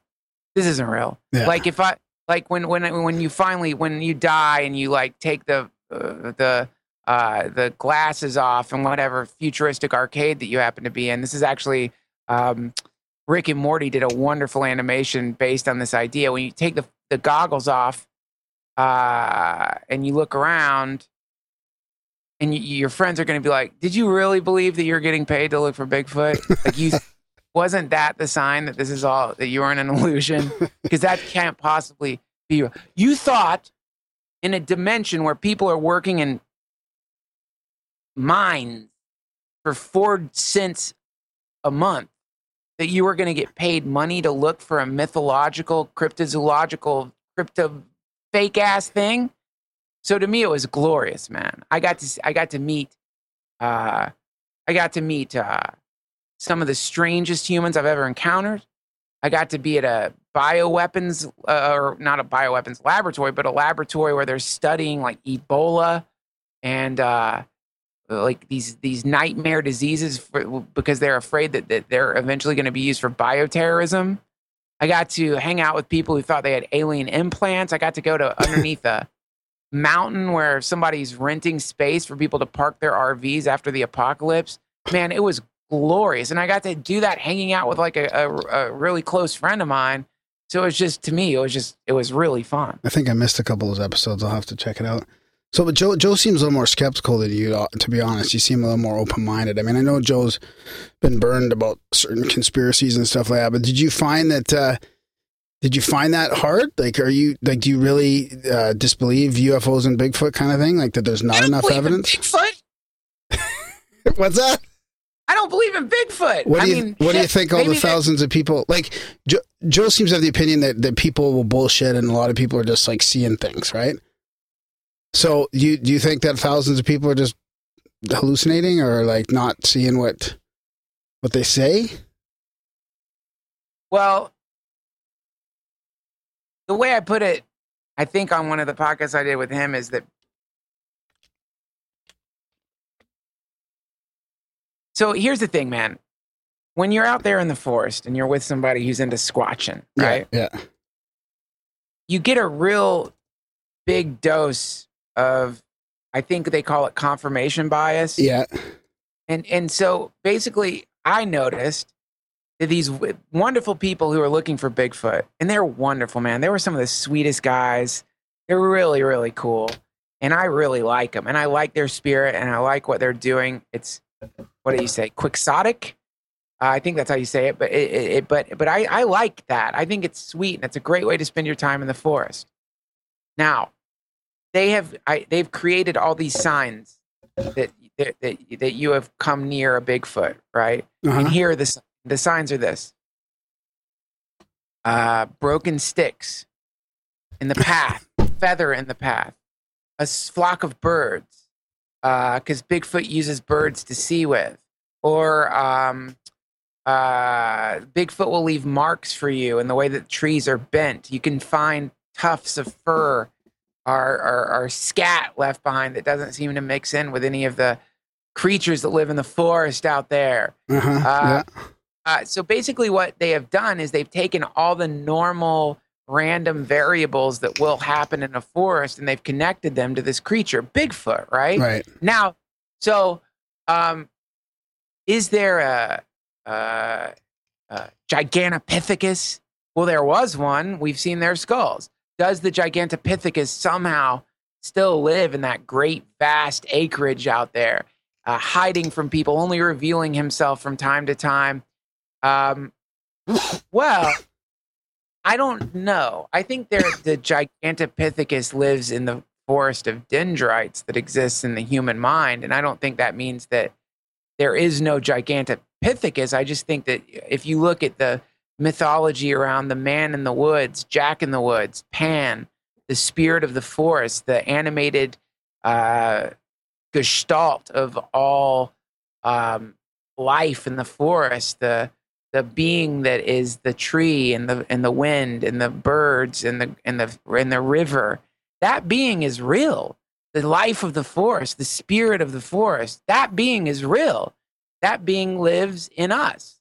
And uh, perhaps people uh, are able to project that being onto these fields of phenomena in, in a way that they see this temporary, transient uh, being. Uh, but is there a photographicable, a pho- photographable Bigfoot? I don't think so, man. I mean, I don't think so. Uh, I don't think so. And I, when I say this whole like interior X, so if it's in the interior universe, it's not real. So basically, you're just using a lot of hippie bullshit words to say they're playing make believe. No, I'm not, man. No, I'm not. I'm not. I'm just saying that the, the I don't know that the thing has a physical manifestation that is going to be measurable using the current tools Right. uh, right. that we have. Yeah. So, so yeah, that that's my answer when it comes to believing in Bigfoot, and For- it's also my answer when it comes to believing in a lot of people's encounters with aliens. Yeah, exactly. Same same sort of thing. So so for me, like the I totally understand what you mean about that that uh, confirmation bias and the people that are dug deep in these in these phenomena. But what what what I can't sort of let go of is the thousands of other people that are just sort of just won't even tell their story or have only told their story, you know, once or twice or to loved ones that won't make fun of them that they've seen something crazy. So I mean that's that's what I I'm fascinated by the the broader uh, mystery, the broader implication of the just the the quantity of credible people that have seen something that they can't explain. Right. There is a there is a, a large quantity of people, but the problem is, you know, there's a isn't it, it isn't it more likely? Isn't it more likely that there is a a, a, quality in, in a forest that the, the that manifests as a thing that looks like a Bigfoot than that there's an actual Bigfoot? Oh, I don't Yes. know. That's a pretty tough one. if they find a Bigfoot, it would be one of the most incredible, beautiful, wonderful, badass things, and it'd be the worst fucking thing that could ever happen to a Bigfoot. Okay, here's So- the big they- here's the big here's the big question. Darren's got it for you. I can tell. Do you shoot that motherfucker? No, why? See, well, so you can prove its existence No. and thus thus protect it. Hell No, no, you no. don't shoot it. No, you don't protect. It's doing just a, a Bigfoot's doing a good job. If like you, that's a funny thing. Humans are like, let's protect the fucking thing, and what you just said is is exactly the way humans think. I well, no, I'm going to protect it. I'm going to kill it. But but you know, I think really, if you want to protect it, what you would do is you would put your camera away, and you'd put your gun away, and you'd never talk about it again. Oh I don't know. I think I got to take the shot. no, you wouldn't take the shot. Don't kill it. Hey, uh, before I forget, Duncan, I should probably I got a question from uh, Red Pill Junkie who was gonna actually be with us tonight, but he's in traveling through Mexico with like zero Wi-Fi. Ah, shit. So is that all right if I read this question of his? So he says, uh, hmm, let's see here. I'm not sure what part of it to read, so I'll send you a couple questions. So first, he'd like to start out by saying he's been a fan of your uh, Family Hour podcast for several years, and he's enjoyed almost every single one of them. This is Thank interesting because I heard somebody else say this as well. But without a doubt, the best episodes by far are the two you recorded with your mom. I've listened to those more than once, and each time I managed to dig up a new pearl of wisdom that was overlooked previously. Perhaps I'm be- being carelessly hyperbolic here, but I genuinely feel what Duncan and his mom managed to do in those two recordings is the closest thing regular humans can do to recreate the fabled miracle of the multiplication of the bread and the fish in the New Testament. So there. Ah, how sweet. Thank you so much. That's she would have loved to hear that. That's very sweet of you to say. Thank you. That's really a beautiful way to put it. Now, the, now the next part is now one thing I've always been curious about Duncan is his interest in transhumanity, uh, transhumanism, and the singularity. It's well known by Kurzweil, has often claimed one of his goals is, oh, yeah, this is kind of like what I talked about, or desires is to one day be able to recreate or bring back to life his dead father. So my obvious question, Duncan, is hoping, of course, not to be too intensive or callous, insensitive or callous, is simply this. Would he also like to do the same with his dead mother? And you've already answered Weirdly, that question. we already answered that Yeah. question. So you, it's so strange, you know. Yeah, I already answered the question. Of course, I think. Yes. Okay, I'm gonna c- continue on here. And you can, and then you can uh, follow on from that. So he said, uh, one problem I've always had with the transhumanism movement is that, and all the people who equate the human brain with a computer and who think one day we'll be able to, oh, geez, we've already addressed this too. We'll be able to download our consciousness in order to achieve immortality. That's the professionalism we have here. Is that Oh, these people please. show a surprising lack of respect for the subconscious. Now that's something we didn't really get into. Getting back to Kurzweil and his dad, let's suppose if his, oh geez, this is kind of funny. You want to get into this? Have you read this, Darren? No. Okay, getting back to Kurzweil and his goal to bringing back his dad, let's suppose his father had a secret fetish fantasy of being sodomized by transgendered midgets clad in black velvet Christ. clothing. Yes. Something so outrageous, scandalous, and outlandish, he kept his fantasy forever secret to everyone, even his own spouse. Now, let's assume Kurzweil manages to create a convincing simulation of his father's personality using his memories of him Yes. and whichever records were left behind in the material form after his death photographs, Super 8 movie recordings, letters, etc. This Yes. is, of course, what we talked about. The simulation might manage to be 99.99 concordant with those existing records and the testimony of all who met this individual. Yes. But without the transgender midget fantasy, it would never be able to match the real personality of Ray Kurzweil's father. Thoughts? I, I, you know, I got it. Number one, I, I disagree with you there. I think that to say that a, a, a, a, a per, so it's like, so the, there's this, um,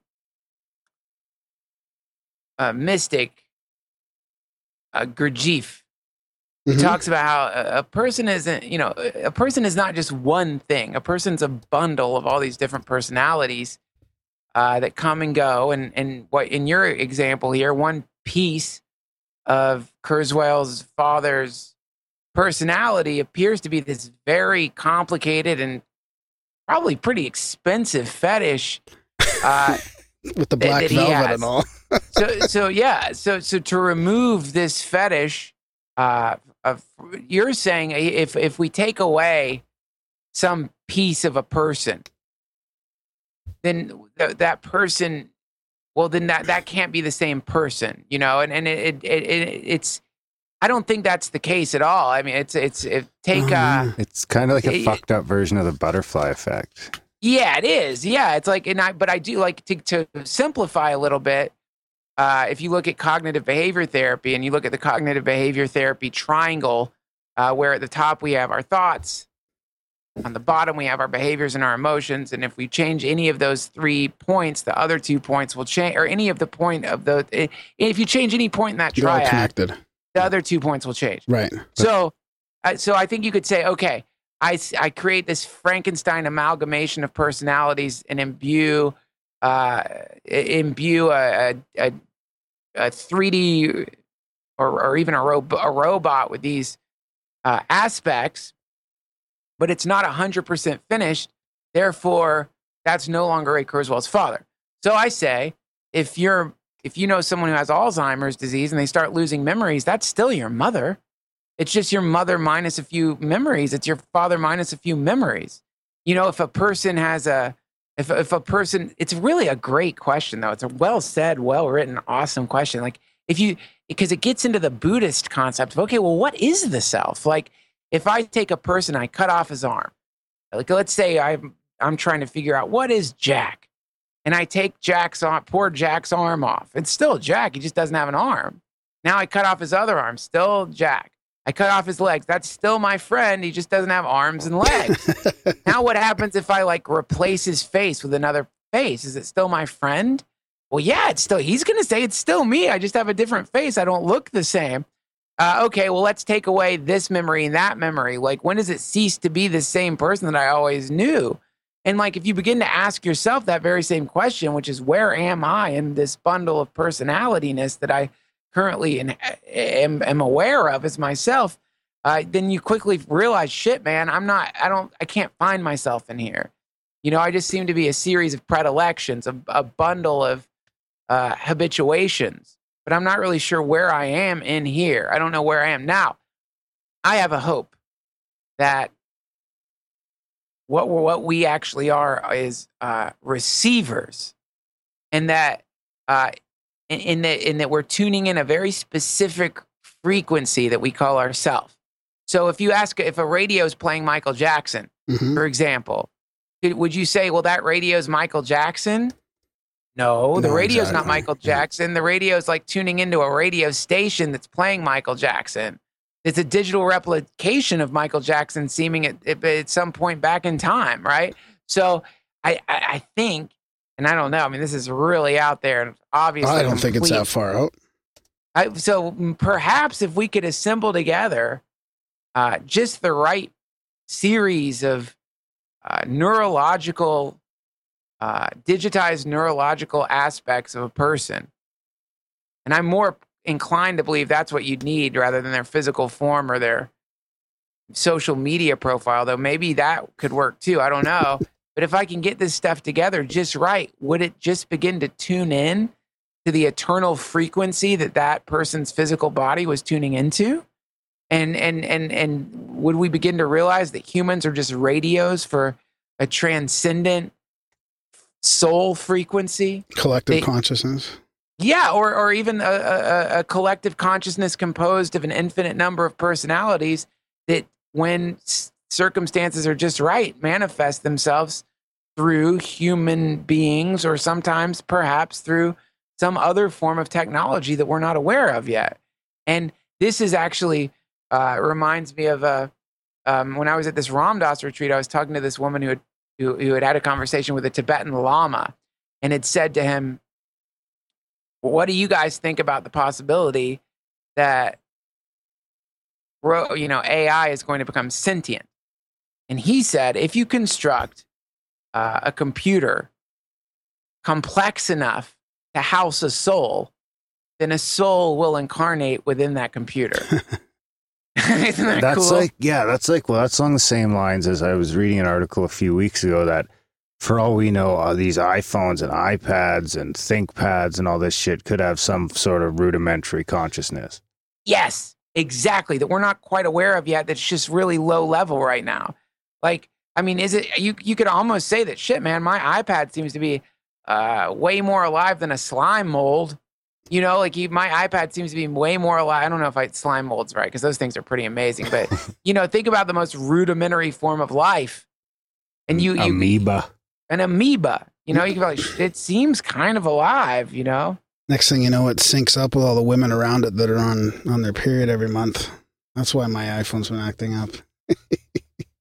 Um, yeah, it- it- that's a, I think uh, I think you need to find a better a new iPhone repair guy. There's just a lot of ladies in your neighborhood who menstruate, and I can't do anything about it, brother. that's Uh, that's what they told you at the genius bar yeah. so are, are you getting into uh, some streaming shit? I thought I heard on a recent podcast you're uh, starting some new projects. You want to you want to disclose here? Sure, man. I well, it's not. I mean, yeah, I'm I'm I'm eventually going to start streaming the podcast. Haven't gotten there yet. Trying to figure out the best way to do it. I've been going back and forth on ways to do it. I've I've actually gotten some some other business style people in, in- involved in it, and uh, we'll see. I, I like. I'm definitely going to start streaming. I've got some bigger problems right now. Like my my studio gets too hot, and if you hear a background drone right now, it's my air conditioner running. But so I got to I got to either have to make a decision if I'm renting a house right now Right.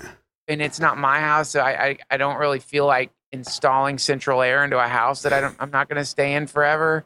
So uh, I've got to like figure out how to cool this motherfucker down. And and and uh, you know on my web there's actually on my website in the forum there's a whole thread where people are trying to help me figure out how to cool my studio down without putting in central air. And I've got 89% fake answers. It- like just A bucket of ice. you Yeah, just gotta get it bullshit. fucking frigid in there like see if It's you can so get that insane. fucker down to like two degrees and then go in there with a couple sweaters on and just buck them off every 15 minutes You know, man, it doesn't work. I try. I've tried doing the whole like ice it down to, to to like. You know, the problem is like my float tank is right next to my podcast studio, but the float tank is just body temperature. You know, I don't. I don't know. I think just the way that there's no insulation in the house. You know, I may just end up making my landlord very happy and shelling out some money to like at least get this room air conditioned. I, I know they have these like I've seen them before. These these very quiet air conditioners you can install. You just have to knock a hole in the wall. But I don't know. I'll figure it out. So anyway, once I figure that out, so that my guests aren't going to be resentfully sweating through an hour of a podcast, uh, at that point I'm going to start streaming video. Oh, okay. So it'll be more like a, a video live sort of podcast. And so, do you have mo- are most of your podcast guests uh, live in studio with you? Yeah, most of them are live, That's great. or That's I go to them. We just had Yeah. our first Well, no, first in this studio. first in this studio. yeah, Yeah, we've had a couple. but it was couple. Randall Carlson, located? so it was a Where you great guys start. Located. in Calgary. Oh, okay, that's cool. You know, man, I'd I'd prefer it live. Like, I love this right now. I I think that like the the distinction that some podcasters make between skyping and live is a manufactured distinction. Uh, but but uh, or, or as a they've they've made it way more. Some some podcasters are are like, I will not Skype. I've got to be there with them. Oh, It's like you know that thing where it's like well, that I would be don't- nice. yeah, I don't know. I think this to me this feels as good as doing a podcast with someone there. You know, again, we're very we're still very much hooked on the idea of being in the presence of another person's meat body. And this is the addiction that that that, that our society has to meetings. You know, like God, people just love a fucking meeting. Like, like I'm so annoyed by meetings. Like I, I get so annoyed when somebody is like, "Ah, yeah, let's all get together and talk this one out." It's like, Oh. okay, or why don't we all get on a conference call because it's the same fucking thing? Like, what do you need to smell my pheromones to write this thing? Well, Like, m- meanwhile, today I was trying. I was talking to people about having more meetings today. You're a meeting guy. Yeah, I was like, I'm "Oh." sorry, brother. I don't mean that. You know what? It's sweet. And there's and, and there's a very human thing that but to me it's just like I am a recluse. I like to be alone. I, I like to be alone with my girlfriend and my dogs and the little like house that I'm in. It's really quite quite wonderful. And and and uh and, and driving into traffic to go to go sit in a room with a group of people uh, where inevitably people are like, well, you know what, guy, you let's order lunch. Want to order lunch? Like, oh, great, let's order lunch. It's another fucking hour. Yeah, order lunch. And now everyone's eating, smacking their food, and half the time everyone's looking at their fucking cell phones anyway. It's very inefficient. And to me, it, it, the, the the product that is produced by that uh, is is is is very similar to the product produced if things are worked on digitally, and maybe not quite as good as if things are worked on remotely by people. So. I don't know, man. I'm not a I'm not a meeting guy. I like this. Like this is a joy to me. Like having conversations like this is one of my favorite things on earth. But the the whole like, yeah, let me drive to two let me drive an hour through Los Angeles traffic to talk to you for eight minutes about something I could have gotten on the phone with you about. Doesn't make sense. And also it's shitty for the environment. Not that that's like uh, at the forefront of any of our minds in general. It's still like, think of this. If there was a day called No Meeting Day, where nobody was allowed to have meetings, where it was just like, this is the one day where we don't have, not Saturday or Sunday, because people have meetings on that, but a, a day where it's like on a Wednesday in February, the second Wednesday in February, no one has meetings in the world. Think of that. What a beautiful day that would be. Like the roads would be clear. There would be birds would be singing. Just this nice relief would sweep through everything. You know, it'd be nice. No more meetings. Just put it that put it this way: everybody has to just stay home that day, and nobody's allowed to just go out or do anything. Well, yeah. Except and- people and- on their motorcycles. yeah, you know, I think that you want the. I mean, like, here's the thing: the roads are clotted with humans on their way to offices. Offices were things that were built prior to the existence of the internet. There were things that were constructed prior to the amazing technology we have right now. And I wonder if this technology had always existed, if people would have felt the necessity to build these uh, artificial cave, business caves where people gather together and uh, meld ideas that easily could be done at home remotely. Like I think it's an antiqu- the office building is an antiquated thing, and I think as VR becomes more advanced, we're going to start experiencing these mega offices, which are Mm. uh, populated by people using VR uh, from all over the world who are being paid in Bitcoin. You're going to find these islands of uh, labor, which are not on in any country or any place. It's just going to be the uh, uh, the the sort of like the uh, business equivalent of BitTorrent or whatever. You know, it's just going to be this like congruence of humans working remotely together, and the presence will happen through VR tech or some other version of that. And those offices are going to be a billion times more profitable because they're not going to have to pay to maintain a fucking office. And they're already doing that. Like Danny uh, from Cloudhead, there, he's already been on virtual panel discussions and shit like that. So you're okay with a virtual meeting, just not trucking through the Yeah. traffic to an office. I, look, if I could teleport to an office and be there, I would do it in a second. No big deal. It's the fact that I've got to get in my car and drive through traffic for an. It, it's just that the, the the the temporal expenditure to spend thirty minutes talking with someone about ideas uh, is two hours. So I have to spend two hours to hang out for thirty minutes with you. That's a very, as far as I'm concerned, that's a very expensive that's ve- uh, very expensive when it comes to what the end result. So that's all. I, yeah, I would teleport. I. I, I have no problem with digital meetings, but the whole it's nice to like sit in your house and be in a meeting with someone. yeah, I'm, I'm looking forward to being able to podcast virtually, like have an actual virtual environment to podcast out of, like whether it's a, you know at an ancient site or something applicable to the topic of our show, maybe. So hey, are you are, are you That'll going to look like just like this. Uh, are you going to PAX at all? Uh, do you know what PAX is in Seattle? That virtual I'm uh, virtual, virtual reality gaming uh, No, I'm not. or something like that. Hmm. I'm not going to that. I I, I have some friends who uh, do uh, virtual reality events here in LA, and I go to that. Sweet. but I, I, I will not. I won't go to that. I mean, I'm at this point with VR. I've seen what I need to see, uh, just to know that the moment that that Valve prototype comes out, man, the Valve VR comes out next year. I'm picking it up for sure. Yeah, that's my my sister's coming out with that game. Her company, she works for uh, Cloudhead, so they're coming up with. Uh, they've just released a new uh, like a video on actually how they move through Val- through the virtual re- environment. So they're Ah, they're working with the Valve that uh, the Vive, and it's uh, it's looking pretty insane. Man, I've seen the Vive. It's fucking nuts. I saw the new um, Portal demo. It's crazy. It's if you haven't experienced VR yet, it's a billion times better than probably what you expect. And if you have experienced VR like a DK2 or any of the earlier VR prototypes, it makes those look like shit. It is nuts. It's so good. I can't wait for it to come out. It's so good. Yeah, the DK2 was kind of sketchy. It was like it was fun. We made a night out of it, and then oh, you felt kind of sick. Oh yeah, yeah, sick. It was almost like a hangover. Yeah, like th- these guys are purposefully making it not nausea for you, so you can move around in this environment without getting sick. Like they're pretty big on on taking the time to make sure that's comfortable.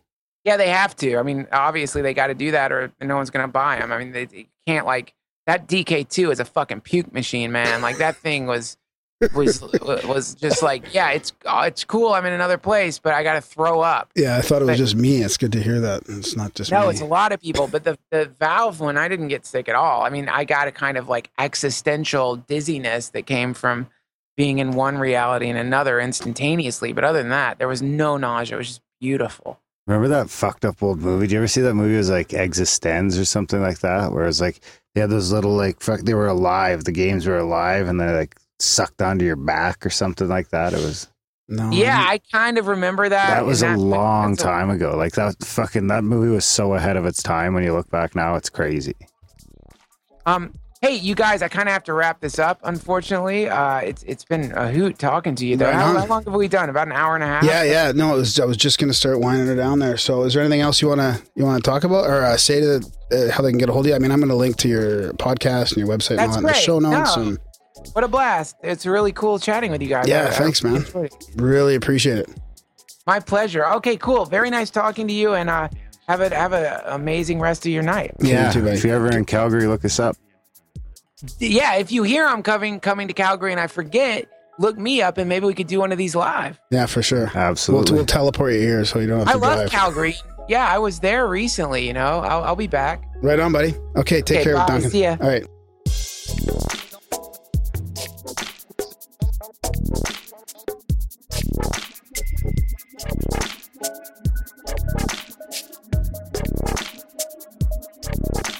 And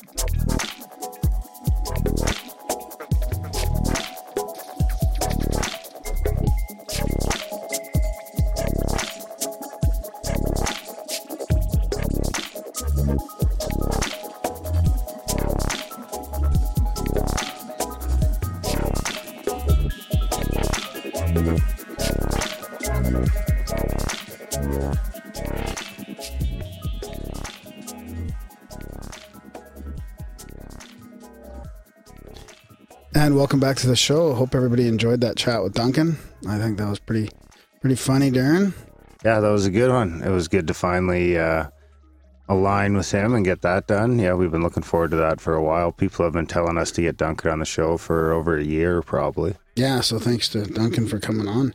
And it's funny how we didn't get into like you know there's a whole bunch of other stuff we could have got into too, but it was pretty cool to talk about the things we did. And I liked how uh, we haven't been planning this for months, so it snuck up on us. And Yeah, it came up quick, so yeah, it was a good one. One for the books, I think. One of the better, better. Uh, he's one of the more eloquent speakers Oh. on spirituality and stuff like that, right? Like I think other people have have some really good ideas and they put it across really well, but Duncan just kind of has a, a, you know, almost like it, almost un- like it's, it's his a- purpose to spread his gospel. You know what I mean? Yeah. Like I can't even imagine how he begins to articulate that stuff. Like his Well, I mind think it's kind of the- so fast. He it's the just- same sort of thing as like someone like Randall Carlson, except talking about a different passion, right? right.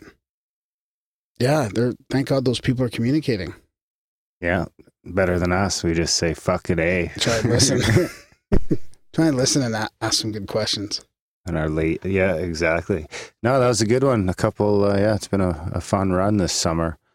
Um, things are only picking up. It's good. Yeah. Uh, next week we'll release Brenda Michaels probably, unless if Randall and the boys end up making it back this weekend in time for another show. We might sneak that out just as another nice little ice cap on the trip. Yeah. Well, it's still fresh in everyone's minds from the last episode. Uh, but uh, Speaking of that, I just wanted to thank everybody for helping out the show because when when you had like we had Randall and them in studio and around here, and you know, it just it's nice to have people donating and helping out the show, and it just uh, just makes things easier for us. Exactly. Yeah, we've got uh, some big expenses coming up too, with flights and hotel rooms Oh, at shit, Paradigm right? to go there and those. chat with some people. So, yeah. Uh, on that note, check out uh, grimerica.ca slash support and uh, check out all the different ways you can support the show there. Of course, completely voluntary. We do uh, let all this content go absolutely free every episode we've ever done. So, because a lot of people are still finding the show, right? People find the show every day, and it's Yeah. nice for them to just be able to go back and listen to the whole back catalog with no ads or no bullshit. Yeah. So yeah, check Well, we might have had ads at the beginning, like we had, we tried the Amazon portal thing and all that. Oh, yeah, So yeah. we did have there might be some at the beginning, but now it's like completely sponsorship and ad free. Remember we, tried the 20 Audible thing too? Yeah, was- we, then we never ever got one. No, we got yeah, we got some Audible. You mean? Yeah. No, Audible. No, We got No. like twenty three Yeah. bucks out of the Amazon thing. Yeah, yeah. So, but it was it just it Which- wasn't because which we didn't wasn't have enough money. to it wasn't enough to even pay out when we stopped it. So it Yeah. was be, so we had to we had to get an Amazon credit. so we had to spend that money at Amazon. yeah, it was fun while it lasted. But no, we don't want to do ads or or uh, sponsors or anything. No, we just want to stay one hundred percent listener supported. Value So- for value. Value for value. Um, if you find some value, then send some back our way, and uh, we'll live and die by it. And uh, send your um, spam to Graham. your synchronicities, trip reports. Send all that shit to Graham. Um, sign up for the newsletter, grimerica.ca slash news. Sign up your friends. And of course, review the show where you can and uh, most importantly, help uh, spread the formula. Tell a friend. Yeah, pat people on the back. Thanks for listening, guys. We'll see you next week. You never see positive drug stories on the news, do you? Isn't that weird? Since most of the experiences I've had on drugs were real fucking positive.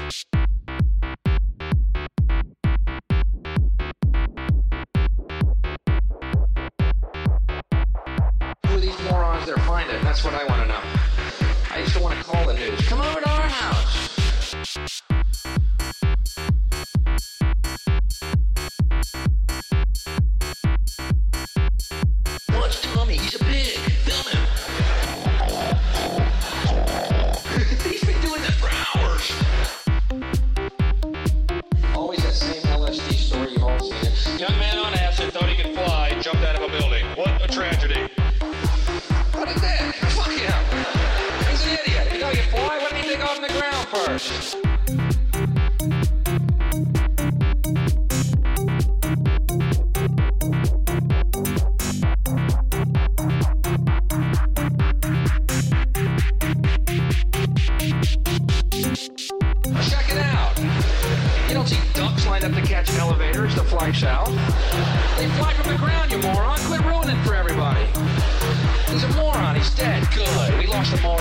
celebrate.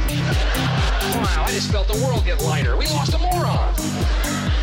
Put on the Hammer album. I'm ready to dance. We lost a moron. I don't mean to sound cold or cruel or vicious, but I am, so that's the way it comes out.